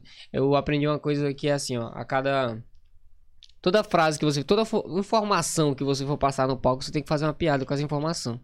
Toda informação, toda informação, tipo, passou aquela informação né, no show de, de que tu falou de Manaus. Aí até o John tava sentado do meu lado, eu falei assim, eu vou falar pra, eu vou falar pra Sim. galera que, vou falar pra galera Sim, que, sim. pô, sou, sou do Maranhão, moro em Manaus há três anos porque me venderam uma passagem errada. Sim, que a galera Ligado? pegou a referência. Ficou Aí eu- muito massa. Aí eu falei assim, não, vou deixar a galera esquecer mais e vou contar primeiro o texto do fã, né, que é o que é o viralizado. Aí contei, aí quando eu contei eu fui falar as coisas. Aí eu falei, vou entrar já com essa, que a galera vai pegar referência. Na hora o cara atrás de ti falou assim, é mesmo o cara aqui, ó, que falou no começo. Tá ligado? Então as informações, cara, quando ela vem a informação, você tem que achar um jeito de usar ela em algum momento. Tá ligado? Tem que achar um jeito de pegar aquela informação e usar. Aí toda vez que eu vou escrever uma piada, eu escrevo aqui, tipo, quatro linhas. Escrevi quatro linhas. Não tá engraçado, eu vou pegar essas quatro linhas e vou deixar alguma coisa engraçada no meio dessas quatro linhas. Que eu sei que é o, é o suficiente eu poder. É porque eu falo muito rápido, tá ligado? Eu falo muito rápido, então quatro linhas é o suficiente pra eu fazer uma piadinha rápida. Aí eu vou pegar essas quatro linhas aqui, deixar ela engraçada, depois escrevo mais quatro linhas, deixar ela engraçada. Isso dentro de uma história, tá ligado? Eu conto storytelling, eu sou comediante storytelling. Eu dificilmente faço piada online. Mas a as minhas piadas dentro do storytelling são muito curtas, que eu aprendi uma coisa com o Genésio. O Genésio passa essa informação. A cada frase que você for falar, a cada informação que você for passar, tem que ter uma coisa engraçada, senão fica só uma palestra. Eu só uso da, do silêncio da plateia quando o cara usa a técnica de tensionar a plateia, que o cara deixa a plateia quietinha ali aí tu vem com a quebra depois. Que é até uma piada que eu postei agora que eu falo que os caras me roubaram. Não, como eu tenho o sou nordestino, tem um sotaque muito forte, se eu forçar muito meu sotaque, falar pros caras que meu celular é rastreado, os caras vão devolver. Aí eu pensei falei, rapaz, o negócio é o seguinte, eu vou achar quem tá com meu celular, que meu celular é rastreado, e, e eu vou cortar a barriga no meio do cara com uma faca, comer o coração com farinha na frente da família, se a família se meter a doida pro meu lado, eu mato também. Isso eu pensando, né? Se eu tivesse dito. Tá ligado? A Tá galera, a galera fica pensando que eu vou Tipo, falar merda. Caralho, pô. caralho, A pesado, gala- é, pesado, pesado aí. Aí o cara quebra. pensei, né? aí o cara Tá quebra. ligado? Aí o cara quebra no final, tá ligado? Sim. Aí quebra. Eu vi alguém. Foi um dia do show, acho que foi tu que fez uma piada desse tipo. Qual? Uma piada desse tipo. Isso. Acho que foi o. O, O Andrinho, não sei. Não, não foi o Andrinho, foi o. Como é que é? O gordinho lá. O Diego Muniz. É, ele fez um negócio desse assim. Isso, eu, isso na minha cabeça. Ah, sim, ele sim. fez um Ah, negócio sim, assim, eu lembro. É uma técnica, pô. O cara tensiona a plateia, depois o cara vem com a quebra, tá Sim. ligado? Eu acho que é o único momento que a plateia deve ficar calada é quando você tensiona a plateia. Que é uma coisa que, Proposital, né? é, uma, é uma Proposital. coisa que eu vejo muito. O comediante que eu vejo fazer isso com mais perfeição, assim, é o Ventura. Porque ele geralmente ele gosta muito de passar, passar uma mensagem durante o show. Sim. Você assistiu o show dele, o Poucas, ele passa um tempão falando, pô, levei minha família pra Disney, não sei o que e tal. É, tô muito feliz com minha comédia, minhas piadas, o dinheiro de vocês. Aí a galera, filha é. da puta, tá ligado? É, é O massa. cara usa um tempão pra passar informação pra galera e depois aplica a piada. Aí tensiona, e apli- o Ventura ele é muito bom fazendo essa técnica. é Assistir o show dele, ele faz. Vai pôr pra porra, assim. E essa parada que tu falou de. de do, do- da deixa, né? Tipo assim, usou um- uma, uma, uma parte da, da minha piada pra, pra fazer a galera rir. É uma Hum. parada que é tão assim de quem vai ao show. É um negócio que a gente. Só quem é vai na hora, que cara. pega, Só mano. quem vai Só no quem show vai no show que, que vai, vai ter essa, essa, esse sentimento, essa emoção. Que, tipo assim, aconteceu, foi espontâneo e foi incrível. E é, é- é legal que as pessoas tenham essa, essa noção que, tipo, assistir o show pelo, pelo celular, no, no- no- na internet, É nos vídeos. É diferente. legal, é legal, muito bom. É, é por aí É que a bom. gente tá apresentando nosso trabalho, que a gente tá divulgando, o nosso portfólio. Mas você ir ao show É, ali no coisa. presencial, pô, é outra parada. E acontecem coisas ali que só naquele show vai rolar. E não vai rolar mais em lugar nenhum, porque foi uma parada muito específica. Aí a galera assiste o show e fala assim, pô, essa piada tua aqui eu não tinha visto ainda não, velho. Não é porque a gente não posta tudo também, né? A gente só posta o que a gente quer postar. Aí quem vê completo, quem vê todas as piadas é quem vai no show, pô. Vai no show ver tudo. Aquele mano lá que tava falando que naquele dia que a gente tava conversando no final do show. Ele falou que tava assistindo o show e ele tava gostando tanto que ele não sabia que, que hora era que tinha que bater palma. Ele só queria saber qual era a próxima sim, piada. Sim, ele falou, mas sim, o cara tá legal, ali, cara, ele tá próxima? envolvido e quer e é massa demais. E tu, Johnny, teu processo criativo, a gente... Cara, meu processo criativo vem mudando, né, bicho? Eu acho que a gente vai evoluindo. Muda e- sim, e mano. Ele vai mudando. Muda assim. Antigamente eu tinha que sentar aqui, Sim. sentar mesmo e procurar uma coisa, começar a escrever e não vinha. Aí eu escrevia metade, parava e não tinha nada Esse é engraçado. o mais difícil, cara, eu acho. Tá ligado? E não tinha nada engraçado. É a fase mais ruim que o cara. é, a, é a fase que você olha pra você e você fala assim: eu só não vou conseguir criar mais nada. Eu só, só vou conseguir criar o que eu já tenho mesmo. E é isso. Pega o que você já tem e, e, e deixa aquilo mais amplo, tá ligado? Se você tem cinco piadas dentro de uma história, faz sete, tá ligado? Faz mais duas pra incluir. Você sempre cresce por texto que o cara já tem. Porque a Sim. tua cabeça, de tanto tu fazer aquele material, a tua cabeça vai começar a pensar daquela forma. Então, todo material novo que tu for criar, a tua cabeça vai começar a fazer daquela forma. Então, pega teus textos antigos, faz, refaz, escreve, reescreve. Que aí tu vai. Adapta, às vezes tem Sim. umas Que paradas aí, que consegue. é, pô, aí tu vai pegar uma história nova tua, aí tu já sabe como é que a tua cabeça funciona. Isso aqui, o que, que é que eu vou aplicar agora? Uma regra de três. Eu vou aplicar agora, tá ligado? Uma, uma comparação. Eu vou aplicar agora um sarcasmo, uma ironia. O que, é que eu vou fazer agora? Tá ligado? Se o cara acostumar a tua cabeça a escrever dessa forma, usando várias técnicas diferentes, tá ligado? Eu uso, eu uso geralmente uma sequência de, de cinco piadas com técnica diferente. Eu gosto de usar isso. Sim. Pega, tipo, ah, vou usar uma regra de três, uma ironia, vou usar. é, vou usar uma quebra de expectativa, tá ligado? Vou usar aqui um, uma comparação. E aqui no final eu uso outra técnica, tá ligado? Então são, são quatro piadas diferentes, cinco piadas diferentes. Pega Dentro de uma história a galera vai, vai ali, né? pensando diferente. A galera uma hora pensa aqui, outra hora pensa aqui, outra hora pensa lá, outra pensa...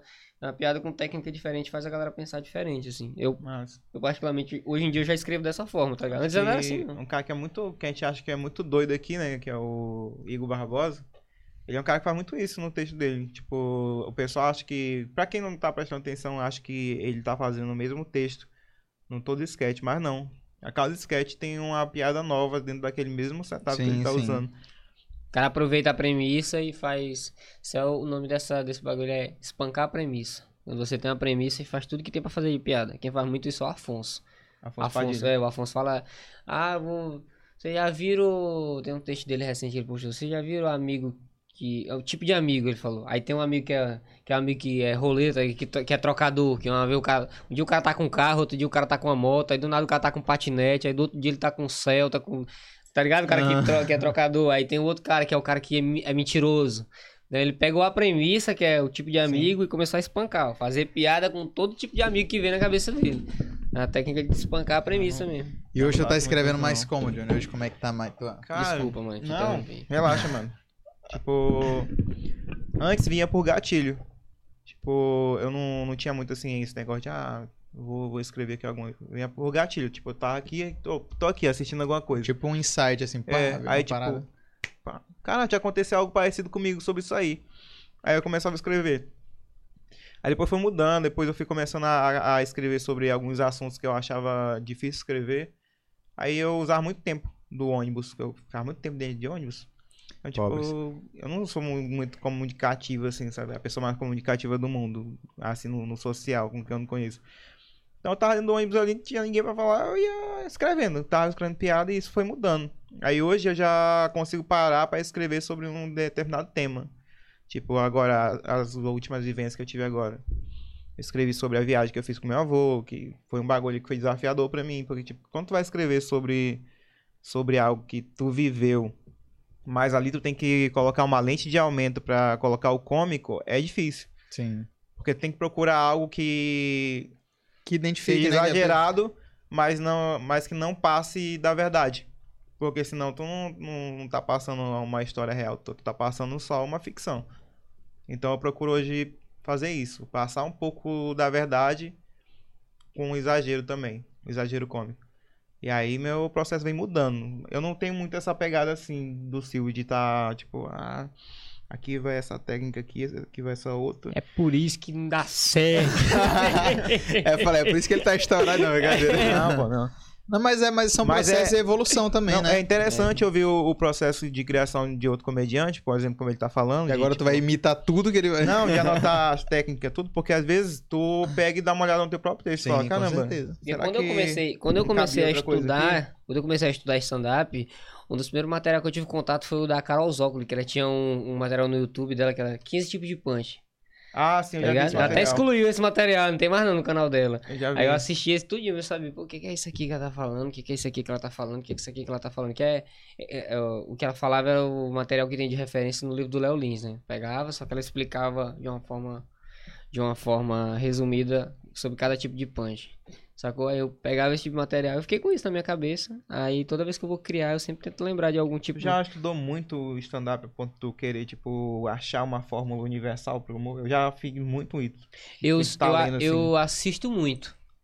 Tá ligado? Eu assisto, eu vejo o comediante aplicando a técnica. Aí eu falo assim, se eu fazer parecido com esse, só que com duas técnicas diferentes. Ele usou duas técnicas aqui, só que se eu fizer eu- um, um texto que eu acho muito foda do Ventura, aquele que ele fala da as regras da internet, que ele fala que tem dois comentários, tá ligado? Ele fala, ele, ele fala pra galera, ó, a primeira regra, da- a, acho que é isso, a, as- a das regras da internet é não dê atenção aos comentários, mas tem Uhum. dois comentários que eu quero falar pra vocês. É o Aí da fala- véia. é, o da né? véia. Tô ligado.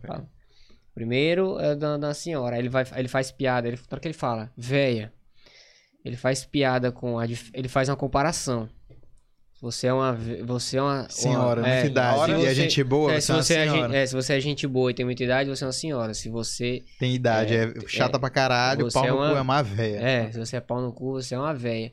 E aquela véia tinha um cu cheio de. Ele vai, tá ligado? Ele vai, ele vai pegando o que ele tem de informação e vai fazendo piada, pô. Aí ele. Foi muito massa. É, aí ele faz a carta, ele tensiona a plateia. Tem uma hora que ele tensiona a plateia. Tal, tal, tal, tal, tal, tal, para os outros que sobraram. Porque pra véia eu morri. Aí a galera dá uma risadinha, aí ele, termina de escrever a carta. Tá, tá, tá. Assinado, aí a galera completa. Véia, a galera completa, Sim, porque a galera isso é já sabe a narrativa da história, sim, tá ligado? Sim, isso é foda. E ali ele tá mostrando, foi pô, um, diva- um desafio, né? Que o pessoal tava enchendo o saco dizendo que ele só era engraçado porque ele Pois é, aí o, no aí palco, o que ele segundo. Ah, é verdade, Aí o é segundo, verdade, aí o, é foda, segundo, cara. o segundo comentário é esse, ele explica. Eu sou um comediante que eu uso muito de um gatilho cômico chamado action. Action. Porque eu, eu, não, eu sou só um iniciante, ele fala, eu sou só um iniciante.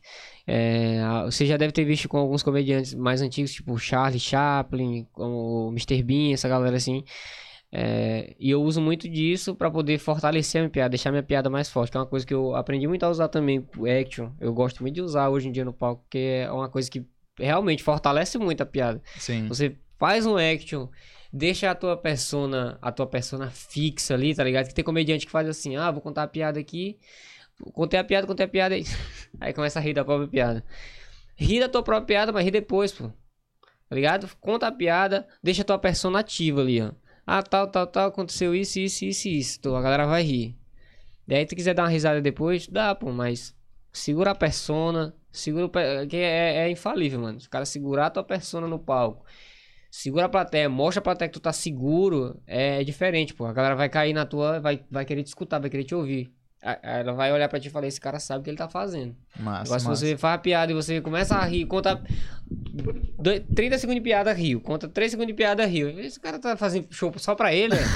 É só ele que quer se divertir, Grava esse um vídeo, porra. coloca no riso, o pessoal é massa que ele ri da própria piada. É, É. aí a galera percebe, A né? galera bicho? percebe. Eu vou só ver um- um- umas perguntas aqui que a galera mandou. Arrocha. É, O Gavi Correia, oficial, abraço. É o Vitor lá do Talking Blues. Ele perguntou: Já te falaram que tu é a cara do Chicken Little, Silvio Lamartine? Eu vi esse negócio aí, já me falaram, já me falaram.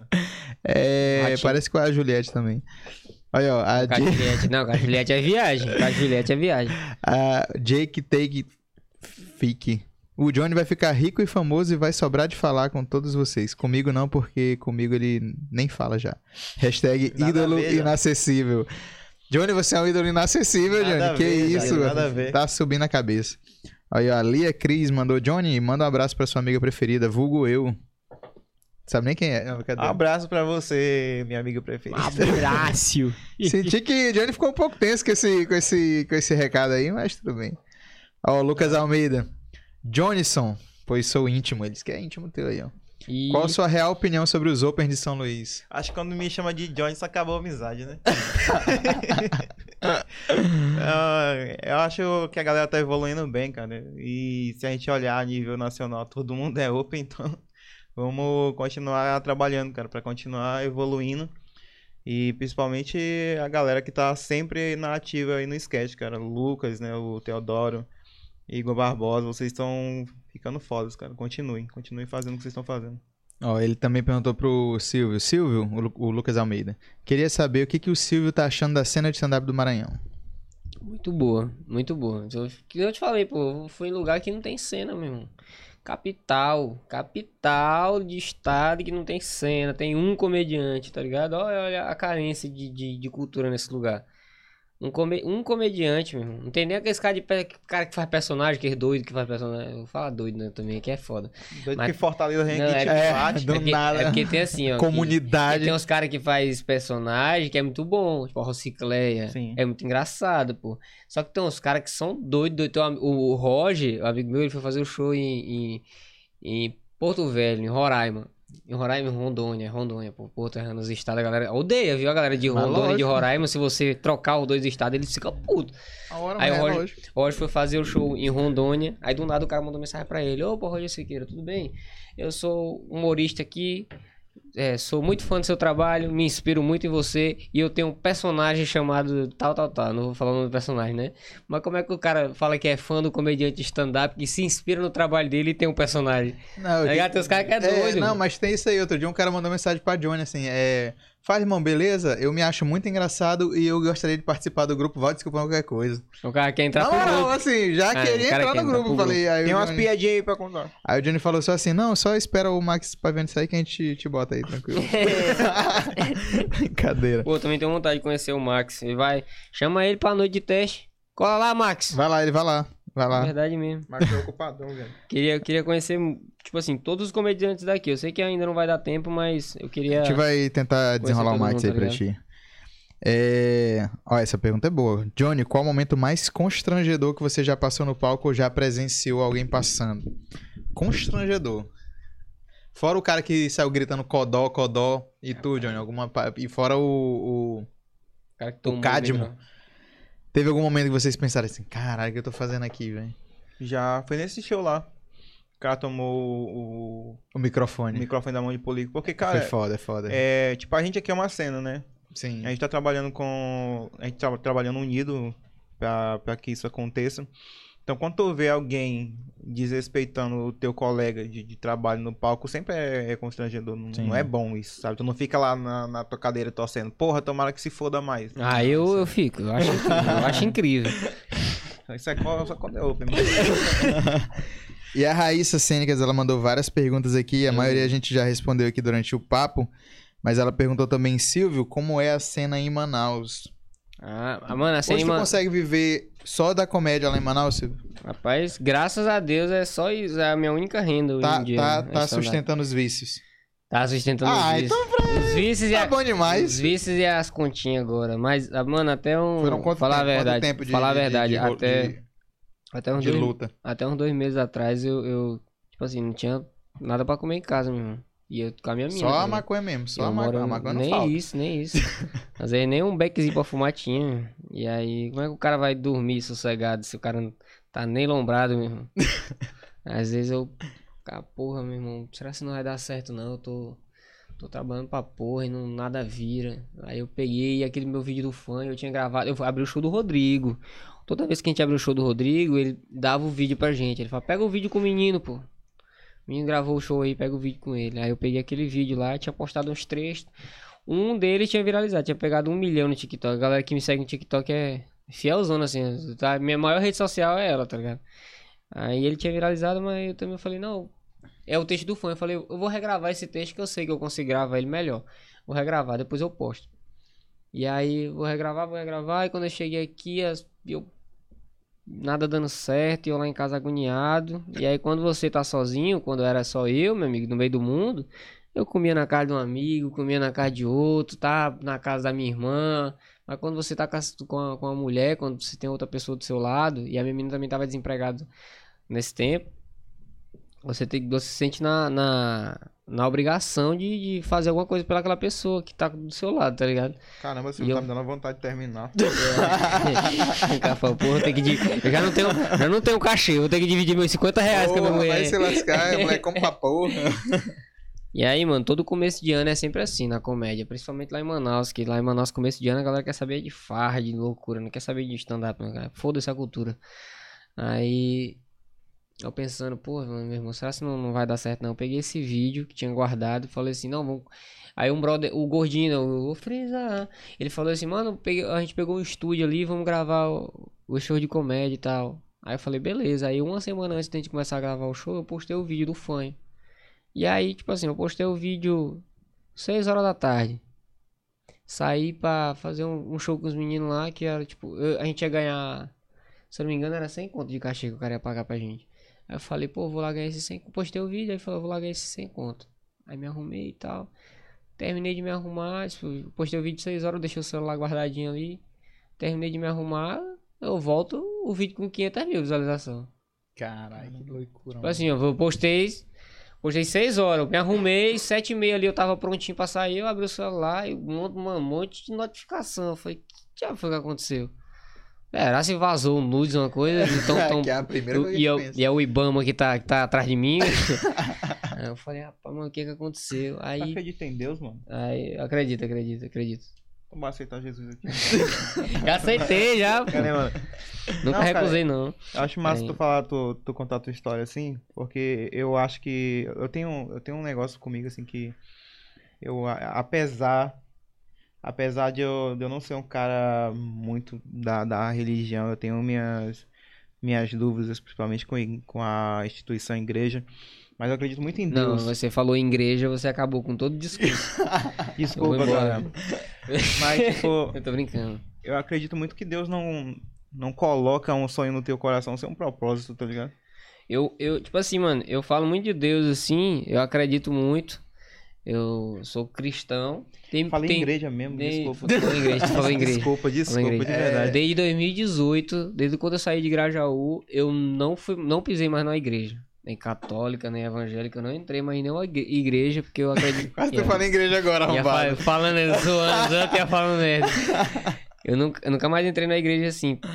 Não, não por- pelo fato de eu não querer. Tá ligado? Só que eu, eu sempre notei que quando eu entrava, tá, não só a igreja, mas em qualquer outro lugar, as pessoas me olhavam diferente, as pessoas me olhavam com um olhar assim que, que me machucava, tá ligado? Então eu falei, eu consigo conversar com Deus da minha casa. Eu consigo conversar com Deus na hora que eu vou dormir, na hora que eu levanto, eu consigo conversar com Deus do lugar que eu tiver. E eu, assim, eu acho que ele, ele, ele me deixa passar por alguma dificuldade, mas ele, a forma que ele me livra das dificuldades é incrível, meu irmão. Sim. A forma que ele faz é que a luz brilha, assim, ó. Tem hora que eu falo assim, eu falo, cara, eu sou um filho da puta muito sortudo, viu? Só que não é sorte, não, não é fruto do seu trabalho e, e bênção, tá ligado? Eu acredito muito nisso. Você tá trabalhando, Deus abençoe. Aquele, aquele ditado clichê, né? Deus ajuda, quem trabalha, Deus ajuda. E aí, quando eu postei o vídeo, deu, deu 7 mil, eu vi com 500 mil visualizações. Eu falei, o que aconteceu? Fui fazer o show, quando eu voltei, o vídeo com um milhão e pouco já. Dormi, eu acordei, eu vi com 3 milhões. Eu falei, ah, pá, mas que porra que tá acontecendo? Aí eu falei, tem que postar, tem que postar. E aí a gente fez, esse show era numa... numa não, do domingo. Foi, eu tinha postado o vídeo no domingo, o show era no domingo, fiz o show. Aí voltei pra casa, falei, pô, quinta-feira é dia de gravar, quinta-feira é dia de gravar, tem que fazer alguma coisa. Aí gravei um vídeo lá, acho que foi um vídeo simplesão. Não, na verdade não, eu só postei uma foto pra, pra não cair, tá ligado? Engajamento. Aí eu postei outra foto, pra... não, o vídeo meu jogando bola, pô. Eu postei um vídeo meu jogando bola, que eu fiz um gol de letra e comemorei com o Luva de Pedreiro, tá Aham, ligado? Aí sim. esse vídeo meu viralizou numa página de meme também, na página de meme esportivo. Aí eu falei assim, mano, eu tenho que produzir. Eu tenho que produzir que, que parece que vai dar certo. Aí eu, quinta-feira, dia de gravação. Eu fui com, com o melhor que eu tinha no- na minha cabeça, no meu coração, e me entreguei no palco ali e gravei. Quando eu gravei, peguei o material, editei, aí os outros cortes, tudo com. Até estão com uns 400 mil agora no Instagram. no- Só que isso eu postei no, no TikTok. E aí no outro dia, o outro vídeo que eu postei, na, na sexta-feira, pegou tipo, um milhão rapidão, assim. Foi dois dias, pegou um milhão. Aí o outro pegou um milhão. ali o, engajamento, É, né, pegou um embalo, tá ligado? né? E esse outro já tava com, com 5 milhões e pouco já. E eu sem acreditar, eu vi, já tá com, já tá com quase 7 já no TikTok. Aí. É e, lá, e, lá, no- e lá no Instagram eu tava com tipo 16 mil e, e, e 600 seguidores. Não subia. Uhum. E aí um cara mandou mensagem pra mim e falou assim: meu irmão, eu quero contratar o teu serviço pra tu fazer aqui. Ele foi a primeira loja de celular que me deu alguma coisa assim, lá em Manaus. Eu trabalhava numa ótica que era bem do lado, pô. Eu era vendedor de ótica lá. O primeiro trampo que eu arrumei quando eu cheguei em Manaus foi pra vender as coisas na ótica, né? O Aham. cara falou: meu irmão, tu sabe trabalhar com vendas? Eu falei: isso aí. Ora, se eu não Ora, sei. ele fa- aí eu falei: de quê? sei trabalhar com venda, mas depende. Aí ele falou: Já foi "Não, aviãozinho, é. é. Falou, Não, de óculos e tal, pra ajudar a melhorar a visão das pessoas. Eu falei o que eu sei vender piora a visão. Pode ser que, que consiga reverter essa situação. Aí comecei a trabalhar com esse cara lá e, e do lado de entrar uma lojinha de celular. Meu celular tinha queimado a tela, eu fui lá arrumar com o cara. O cara foi gente boa demais, me deu uma capinha, me deu umas coisinhas lá e falou: Eu vi que tu é comediante e tal, bom sucesso, não sei o que. Aí, mas esse mesmo cara mandou mensagem que queria fazer uma publicidade comigo no meu, no meu Rios, né? Uma publicidade cruzada. A, a publicação como colaborador. Sim. Eu falei, vamos fazer. Aí eu falei, ó, meu. Vender o peixe, né? Eu falei, ó, meu Rios pega no mínimo 10 mil visualização. E nem pegava, mano. No Instagram não tava pegando isso, não. Só os que tava, tinham pegado isso eram os vídeos de stand-up que tava tipo com. Mas tava tipo com 9 mil, 8 mil, 7 mil. E lá no TikTok viralizado, tudo com Bombando, 2 bombando. milhões, 1 milhão. Eu acho que a galera tipo, tava, viralizando, tava viralizando lá, mas a galera não me conhecia no Insta ainda. Aí é, gravei o vídeo com o cara. Aí eu falei, mano, vou deixar guardado e eu posto. Isso era numa. Na, na, na sexta-feira.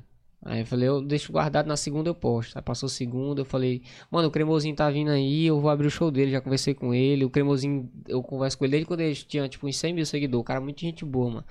Aí eu falei pra ele, nego, eu vou abrir teu show e te imitar na frente do teu povo aqui ainda. Ele falou, pode vir, nego. Aí quando ele chegou lá em, Manaus, aí colei lá com ele, a gente gravou o vídeo junto. Aí eu falei, mano, gravei o vídeo com o Cremosinho, vou deixar pra postar a publicidade depois do que eu postar o vídeo com ele. Ele falou, tá bom.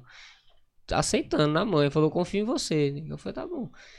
Aí eu fiz a resenha com o Cremosinho, eu tive a oportunidade de conhecer ele pessoalmente, que até então a gente só se conhecia pela internet, cara, muito gente boa assim, ele... Ele vem pra cá no final do mês, Tem- é um cara é, muito ele massa, vai vir pra massa cá. Ele falou, tô indo lá pro teu estado, lá, pra turnê que eu vou começar vai ser lá. Ele fez o primeiro lá em Manaus, no mesmo, mesmo teatro que o Whindersson começou. E aí depois foi. Começou a rodar pra cá, fez o show Imperatriz. No, no dia do, do, do nosso lá no Talking Blade, ele tava fazendo Imperatriz. Aí ele, eu falei, pô, meu irmão, obrigado pela. Eu conversei com ele várias horas lá. Falei, pô, meu irmão, obrigado pelo, pelos toques, pelas coisas aí. E daqui um dia a gente se encontra de novo. Aí, pá, postei o vídeo com ele, imitando ele. Aí o vídeo deu 6 mil visualizações. Eu falei, Caralho. desgraça, meu. Eu postei o vídeo com o cara mais estourado que tem. Essa porra não vai virar, não, velho. Aí quando foi um dois dias depois, eu postei o vídeo da publicidade do cara. O vídeo da publicidade do cara com 6 mil e pouco também. O do cremosinho já tava subindo, tava com 8 mil. Falei, vou esperar, vou ver o que é que dá pra fazer. E aí eu continuo. E aí eu não postei mais nada. Porque eu- a, gente ficou uma semana sem gravar.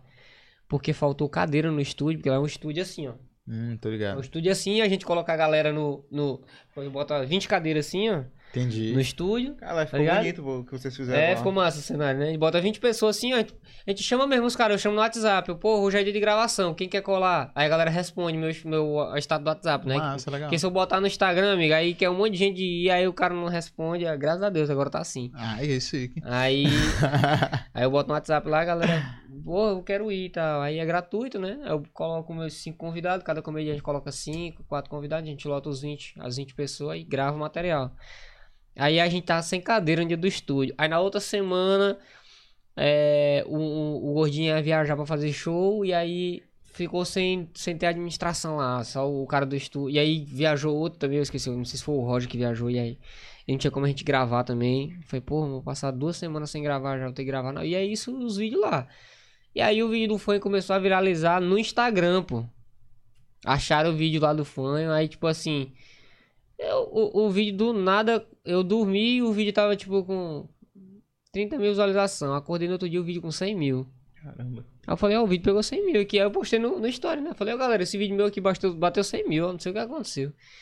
Aí eu- isso eu já tinha postado os outros também do estúdio, né? Aí os outros do estúdio começaram a subir também. 12, 14, 15 mil. Aí no outro dia o vídeo com 300 mil. Aí minha namorada falou assim, eu acho que esse vídeo vai bater um milhão. Eu falei, "Pss, nunca bateu, por que, que hoje vai bater? Aí ela falou, vai, vai, vai. E eu falei, tá bom então. Aí. Ouve tua mulher, doido. É. Porque eu cortei meu cabelo aí, ó. Falei, ah, tá. Aí no outro dia, mano, o vídeo com 500 mil. Aí passou uma semana, o vídeo um milhão.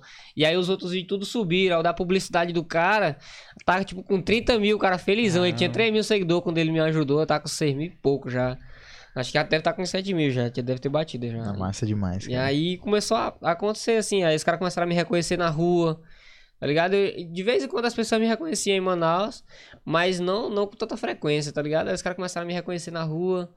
E aí eu bati, bati 20 mil seguidores, saí dos 16, aí fui pra 20, dos 20, meu irmão, disparou assim, eu fui parar agora em 50, aí 50 deu uma relaxada porque eu também parei de produzir stand-up pelo fato de eu ter viajado, né? Sim. Aí quando eu voltar, é produzir de novo, Cara, é texto de muito novo. importante, né, cara? A gente Foda, tem que estar presente na internet. A galera cara. gosta muito das minhas imitações, então eu vou começar a produzir coisa com imitação também, Sim. pra cobrir o tempo que eu for ficar sem postar stand-up, Tá ligado? sacou? Aí, tipo, imitar meme na internet, que a galera se amarra em meme, eu começar a imitar. pô. Hoje, hoje o Apostando. comediante ele tem que estar presente nas redes sociais pra fazer tudo, o público, formar o, for- formar o público, chamar essa galera pro show e a gente ganhar dinheiro O cara tem que postar em todo canto, mas se eu tivesse postado só no, no, no Instagram. No TikTok ou no, no Instagram, não ia- não, não tinha virado. Aí o TikTok que fez o negócio acontecer. A galera vendo de a galera vindo de lá, pô.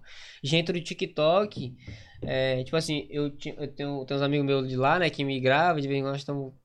Tem um vídeo do, do, do brother meu, Denis, Denis Brenda. A gente foi fazer um passeio lá das, das tribos indígenas e tal, e ele me gravando lá, né? Falei, e aí, Silvio e tal, não sei o quê. E aí um monte de comentário da galera, porque lá no TikTok eu, lá no TikTok eu sou conhecido, né? Tô quase 400 mil seguidores lá. Do do nada nada. Siri, nada Siri me chamando de amor. Caralho, o cara Aí- meteu. É quando o cara ele é fraco de autoestima, ele precisa dar Siri e vai ficar chamando de amor. Amor. Do nada, né? Não, mas nunca tinha acontecido isso. Não sei. E aí. Tá, Ele é maranhense, tava? viu? É, na, na- na parada, do, é parada É, indígena. tem uns 400 mil seguidores lá no TikTok. Aí, aí o, quando a- esse brother postou o vídeo comigo, um monte de gente comentando assim, ó. Do nada o Silvio no vídeo do Denis. Os Cara, caras falaram, que olha o, os velho. falaram, olha o Silvio no vídeo do cara. Um monte de gente comentando isso, tá ligado? Olha o Silvio aqui, ó. Aí o pessoal me marcando. É tu mesmo, os caras, Silvio, arroba Silvio, é tu mesmo aqui. Aí eu falando assim, rapaz, será que eu sou famoso aqui mesmo nessa rede social, é? Aí a- eu comecei a postar, o, o, o TikTok liberou uma função que é de história, né? Sim. Aí eu comecei a postar, pô, me segue lá no Instagram, que lá eu tô postando no dia que eu vou fazer show, o lugar que eu vou fazer show. E aí começou a ir de um monte. Ah, Ah, que massa. Ah, esse é o segredo, porra! Tá Começou a sair de monte, mas Às começou vezes a não é que a grama do vizinho é mais bonita. Você não sabe o que ele tá colocando lá pra É. ficar bom. Mas sabe o que, que é, mano? É porque, tipo assim, ó. As publicações do meu Instagram são publicações desde quando eu comecei a fazer coisa pra internet. Tem, tem Tá muita coisa. Tem muita coisa que a galera já viu que eu fiz que não deu certo. Assim, pô, ele atirou aqui, mas aqui não vingou. Aí tem gente que parou de seguir num vídeo que não gostou meu, tá ligado? Tem gente que, Tem gente começou a seguir ali, parou a seguir de novo. Tem gente que já mandou mensagem e falou assim, pô, mano, eu nem vi que eu tinha parado de seguir. E tinha visto sim.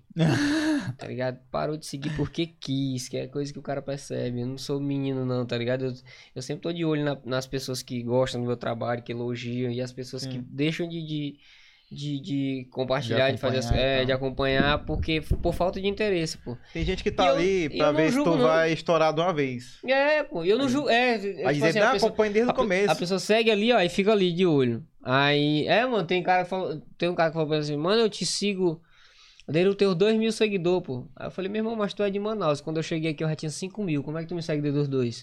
Se eu não era nem conhecido em Manaus ainda, quando eu Chegar cheguei. na mentira. Tá ligado? Então é tipo essa galera que vem, fala esse tipo de coisa, aí eu. E, e, e deixa de seguir coisa. E eu não julgo, não, meu irmão. Eu sou um cara muito tranquilo, né? Eu sou um maconheiro, eu, sou, eu só- quero é paz. Essa minha vida, a galera. Meus amigos, é, o papo tá maravilhoso. Queria estar conversando com vocês a noite inteira, mas pra gente finalizar esse papo Ei, maravilhoso. filho, Silvio, come mais aí, pô. Tu tá passando fome um dia Não, desse. Não, é verdade, é verdade. Agora tá Eu dando queria- tudo certo. Eu passei essa viagem todinha comendo, bebendo cerveja. Tu é doido? Eu me sentindo artista mesmo, falando, ó, aqui, Graças ó. a Deus, mano. Isso aqui é o humor que me deu. Uh! Exigências, olha, não gosto assim, não gosto assado. É, pô. Mas olha, assim, ó, pra gente, finalizar, quentes, tá? pra gente finalizar nosso papo, é, gostaria que cada um de vocês falassem uma pessoa que tá começando agora, uma dica. Desista. Não começa. Ok, é com esse, essa dica aí que a gente vai finalizando. Não, mas na moral. Na moral. Johnny, Johnny, Vai lá, Johnny. quem tá começando? Quem quer começar na comédia agora, uma dica. Cara, fé. Fé e muita persistência. Porque se eu cheguei até aqui no, no esforço, na raça, e tô conseguindo conquistar algumas coisas na comédia stand-up, você também consegue se você conseguir começar. Muito bem, você, É, Silvio. pai, o cara tá é, escutando esse conselho e chorando de alegria agora.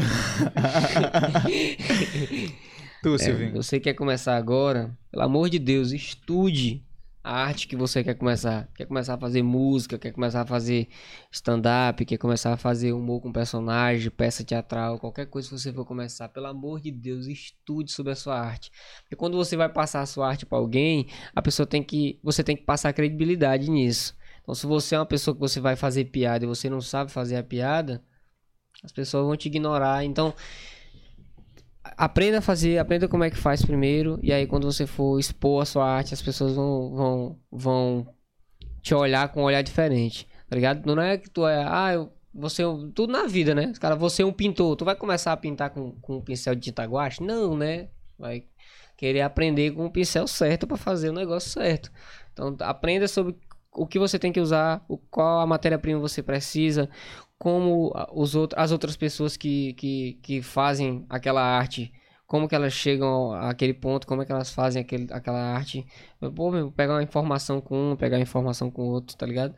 As pessoas mais experientes que você tem ao seu redor, pega a informação com essas pessoas, aprenda sobre a sua arte e passa a sua arte do jeito certo, que eu tenho certeza que vai dar certo. Agora, se você tentar furar as etapas, tentar fazer, tentar pular as etapas que são muito difíceis, demora muito para começar a dar certo, tá, né? De uma hora para outra não, mas o importante é você continuar fazendo. Se você faz, uma hora o resultado vem. Agora se você parou ali de tristeza, aí o sucesso fica mais longe de você. Você fazendo, ele vem no momento que você menos espera. Você nem espera não, ele chega ali, ó. Tá ligado? O importante é você fazer, o importante é você produzir, produzir bem feito, fazer as coisas bem feitas e e na hora certa, que vem. Caramba, do Silvio ficou uma... Eu posso repetir o meu, não vai dar... não vai dar... Já era, já era. Vamos fazer outro? Vai dar um corte bom, não. Não, galera, mas muito obrigado de verdade pela presença É dos nóis, dois. Foi muito foda. Pessoal, se inscreva no canal, curte, ativa as notificações. E esse foi o primeiro episódio da nossa quarta temporada. Muito obrigado. Eu po- eu eu posso deixar meu, meu arroba pro pessoal? Ah, lógico, lógico. Arroba de vocês. Ó, vou falar. Se você quiser me acompanhar nas minhas redes sociais, pesquisa aí, arroba Silvio Lamartine, em todas as redes sociais. Eu tô em busca aí de ser um dos, é, um dos artistas maranhenses, é, maranhenses mais reconhecido do Brasil, porque o, o mais reconhecido é, é a Alcione, que é um artista muito foda, né? A Pablo Vittar, que também é um artista muito foda, pô, gravou o clipe com a Lady Gaga e os carai. E, e o Caneta Azul, que eu não sei o que aconteceu com o nosso estado. Eu não sei o que aconteceu com o nosso estado, começou a desandar, assim. Então, por favor, vamos me seguir pra gente ver se a gente consegue salvar pelo menos uma coisinha, tá? Segue aí, arroba Silvio Lamartine. É nóis, obrigado pelo papo aí. Tu, Johnny. E eu tô logo atrás do Silvio Lamartine, que eu tô sempre atrás dele. É verdade. Mas sério, é, segue aí no arroba o Johnny Santos também em todas as redes sociais.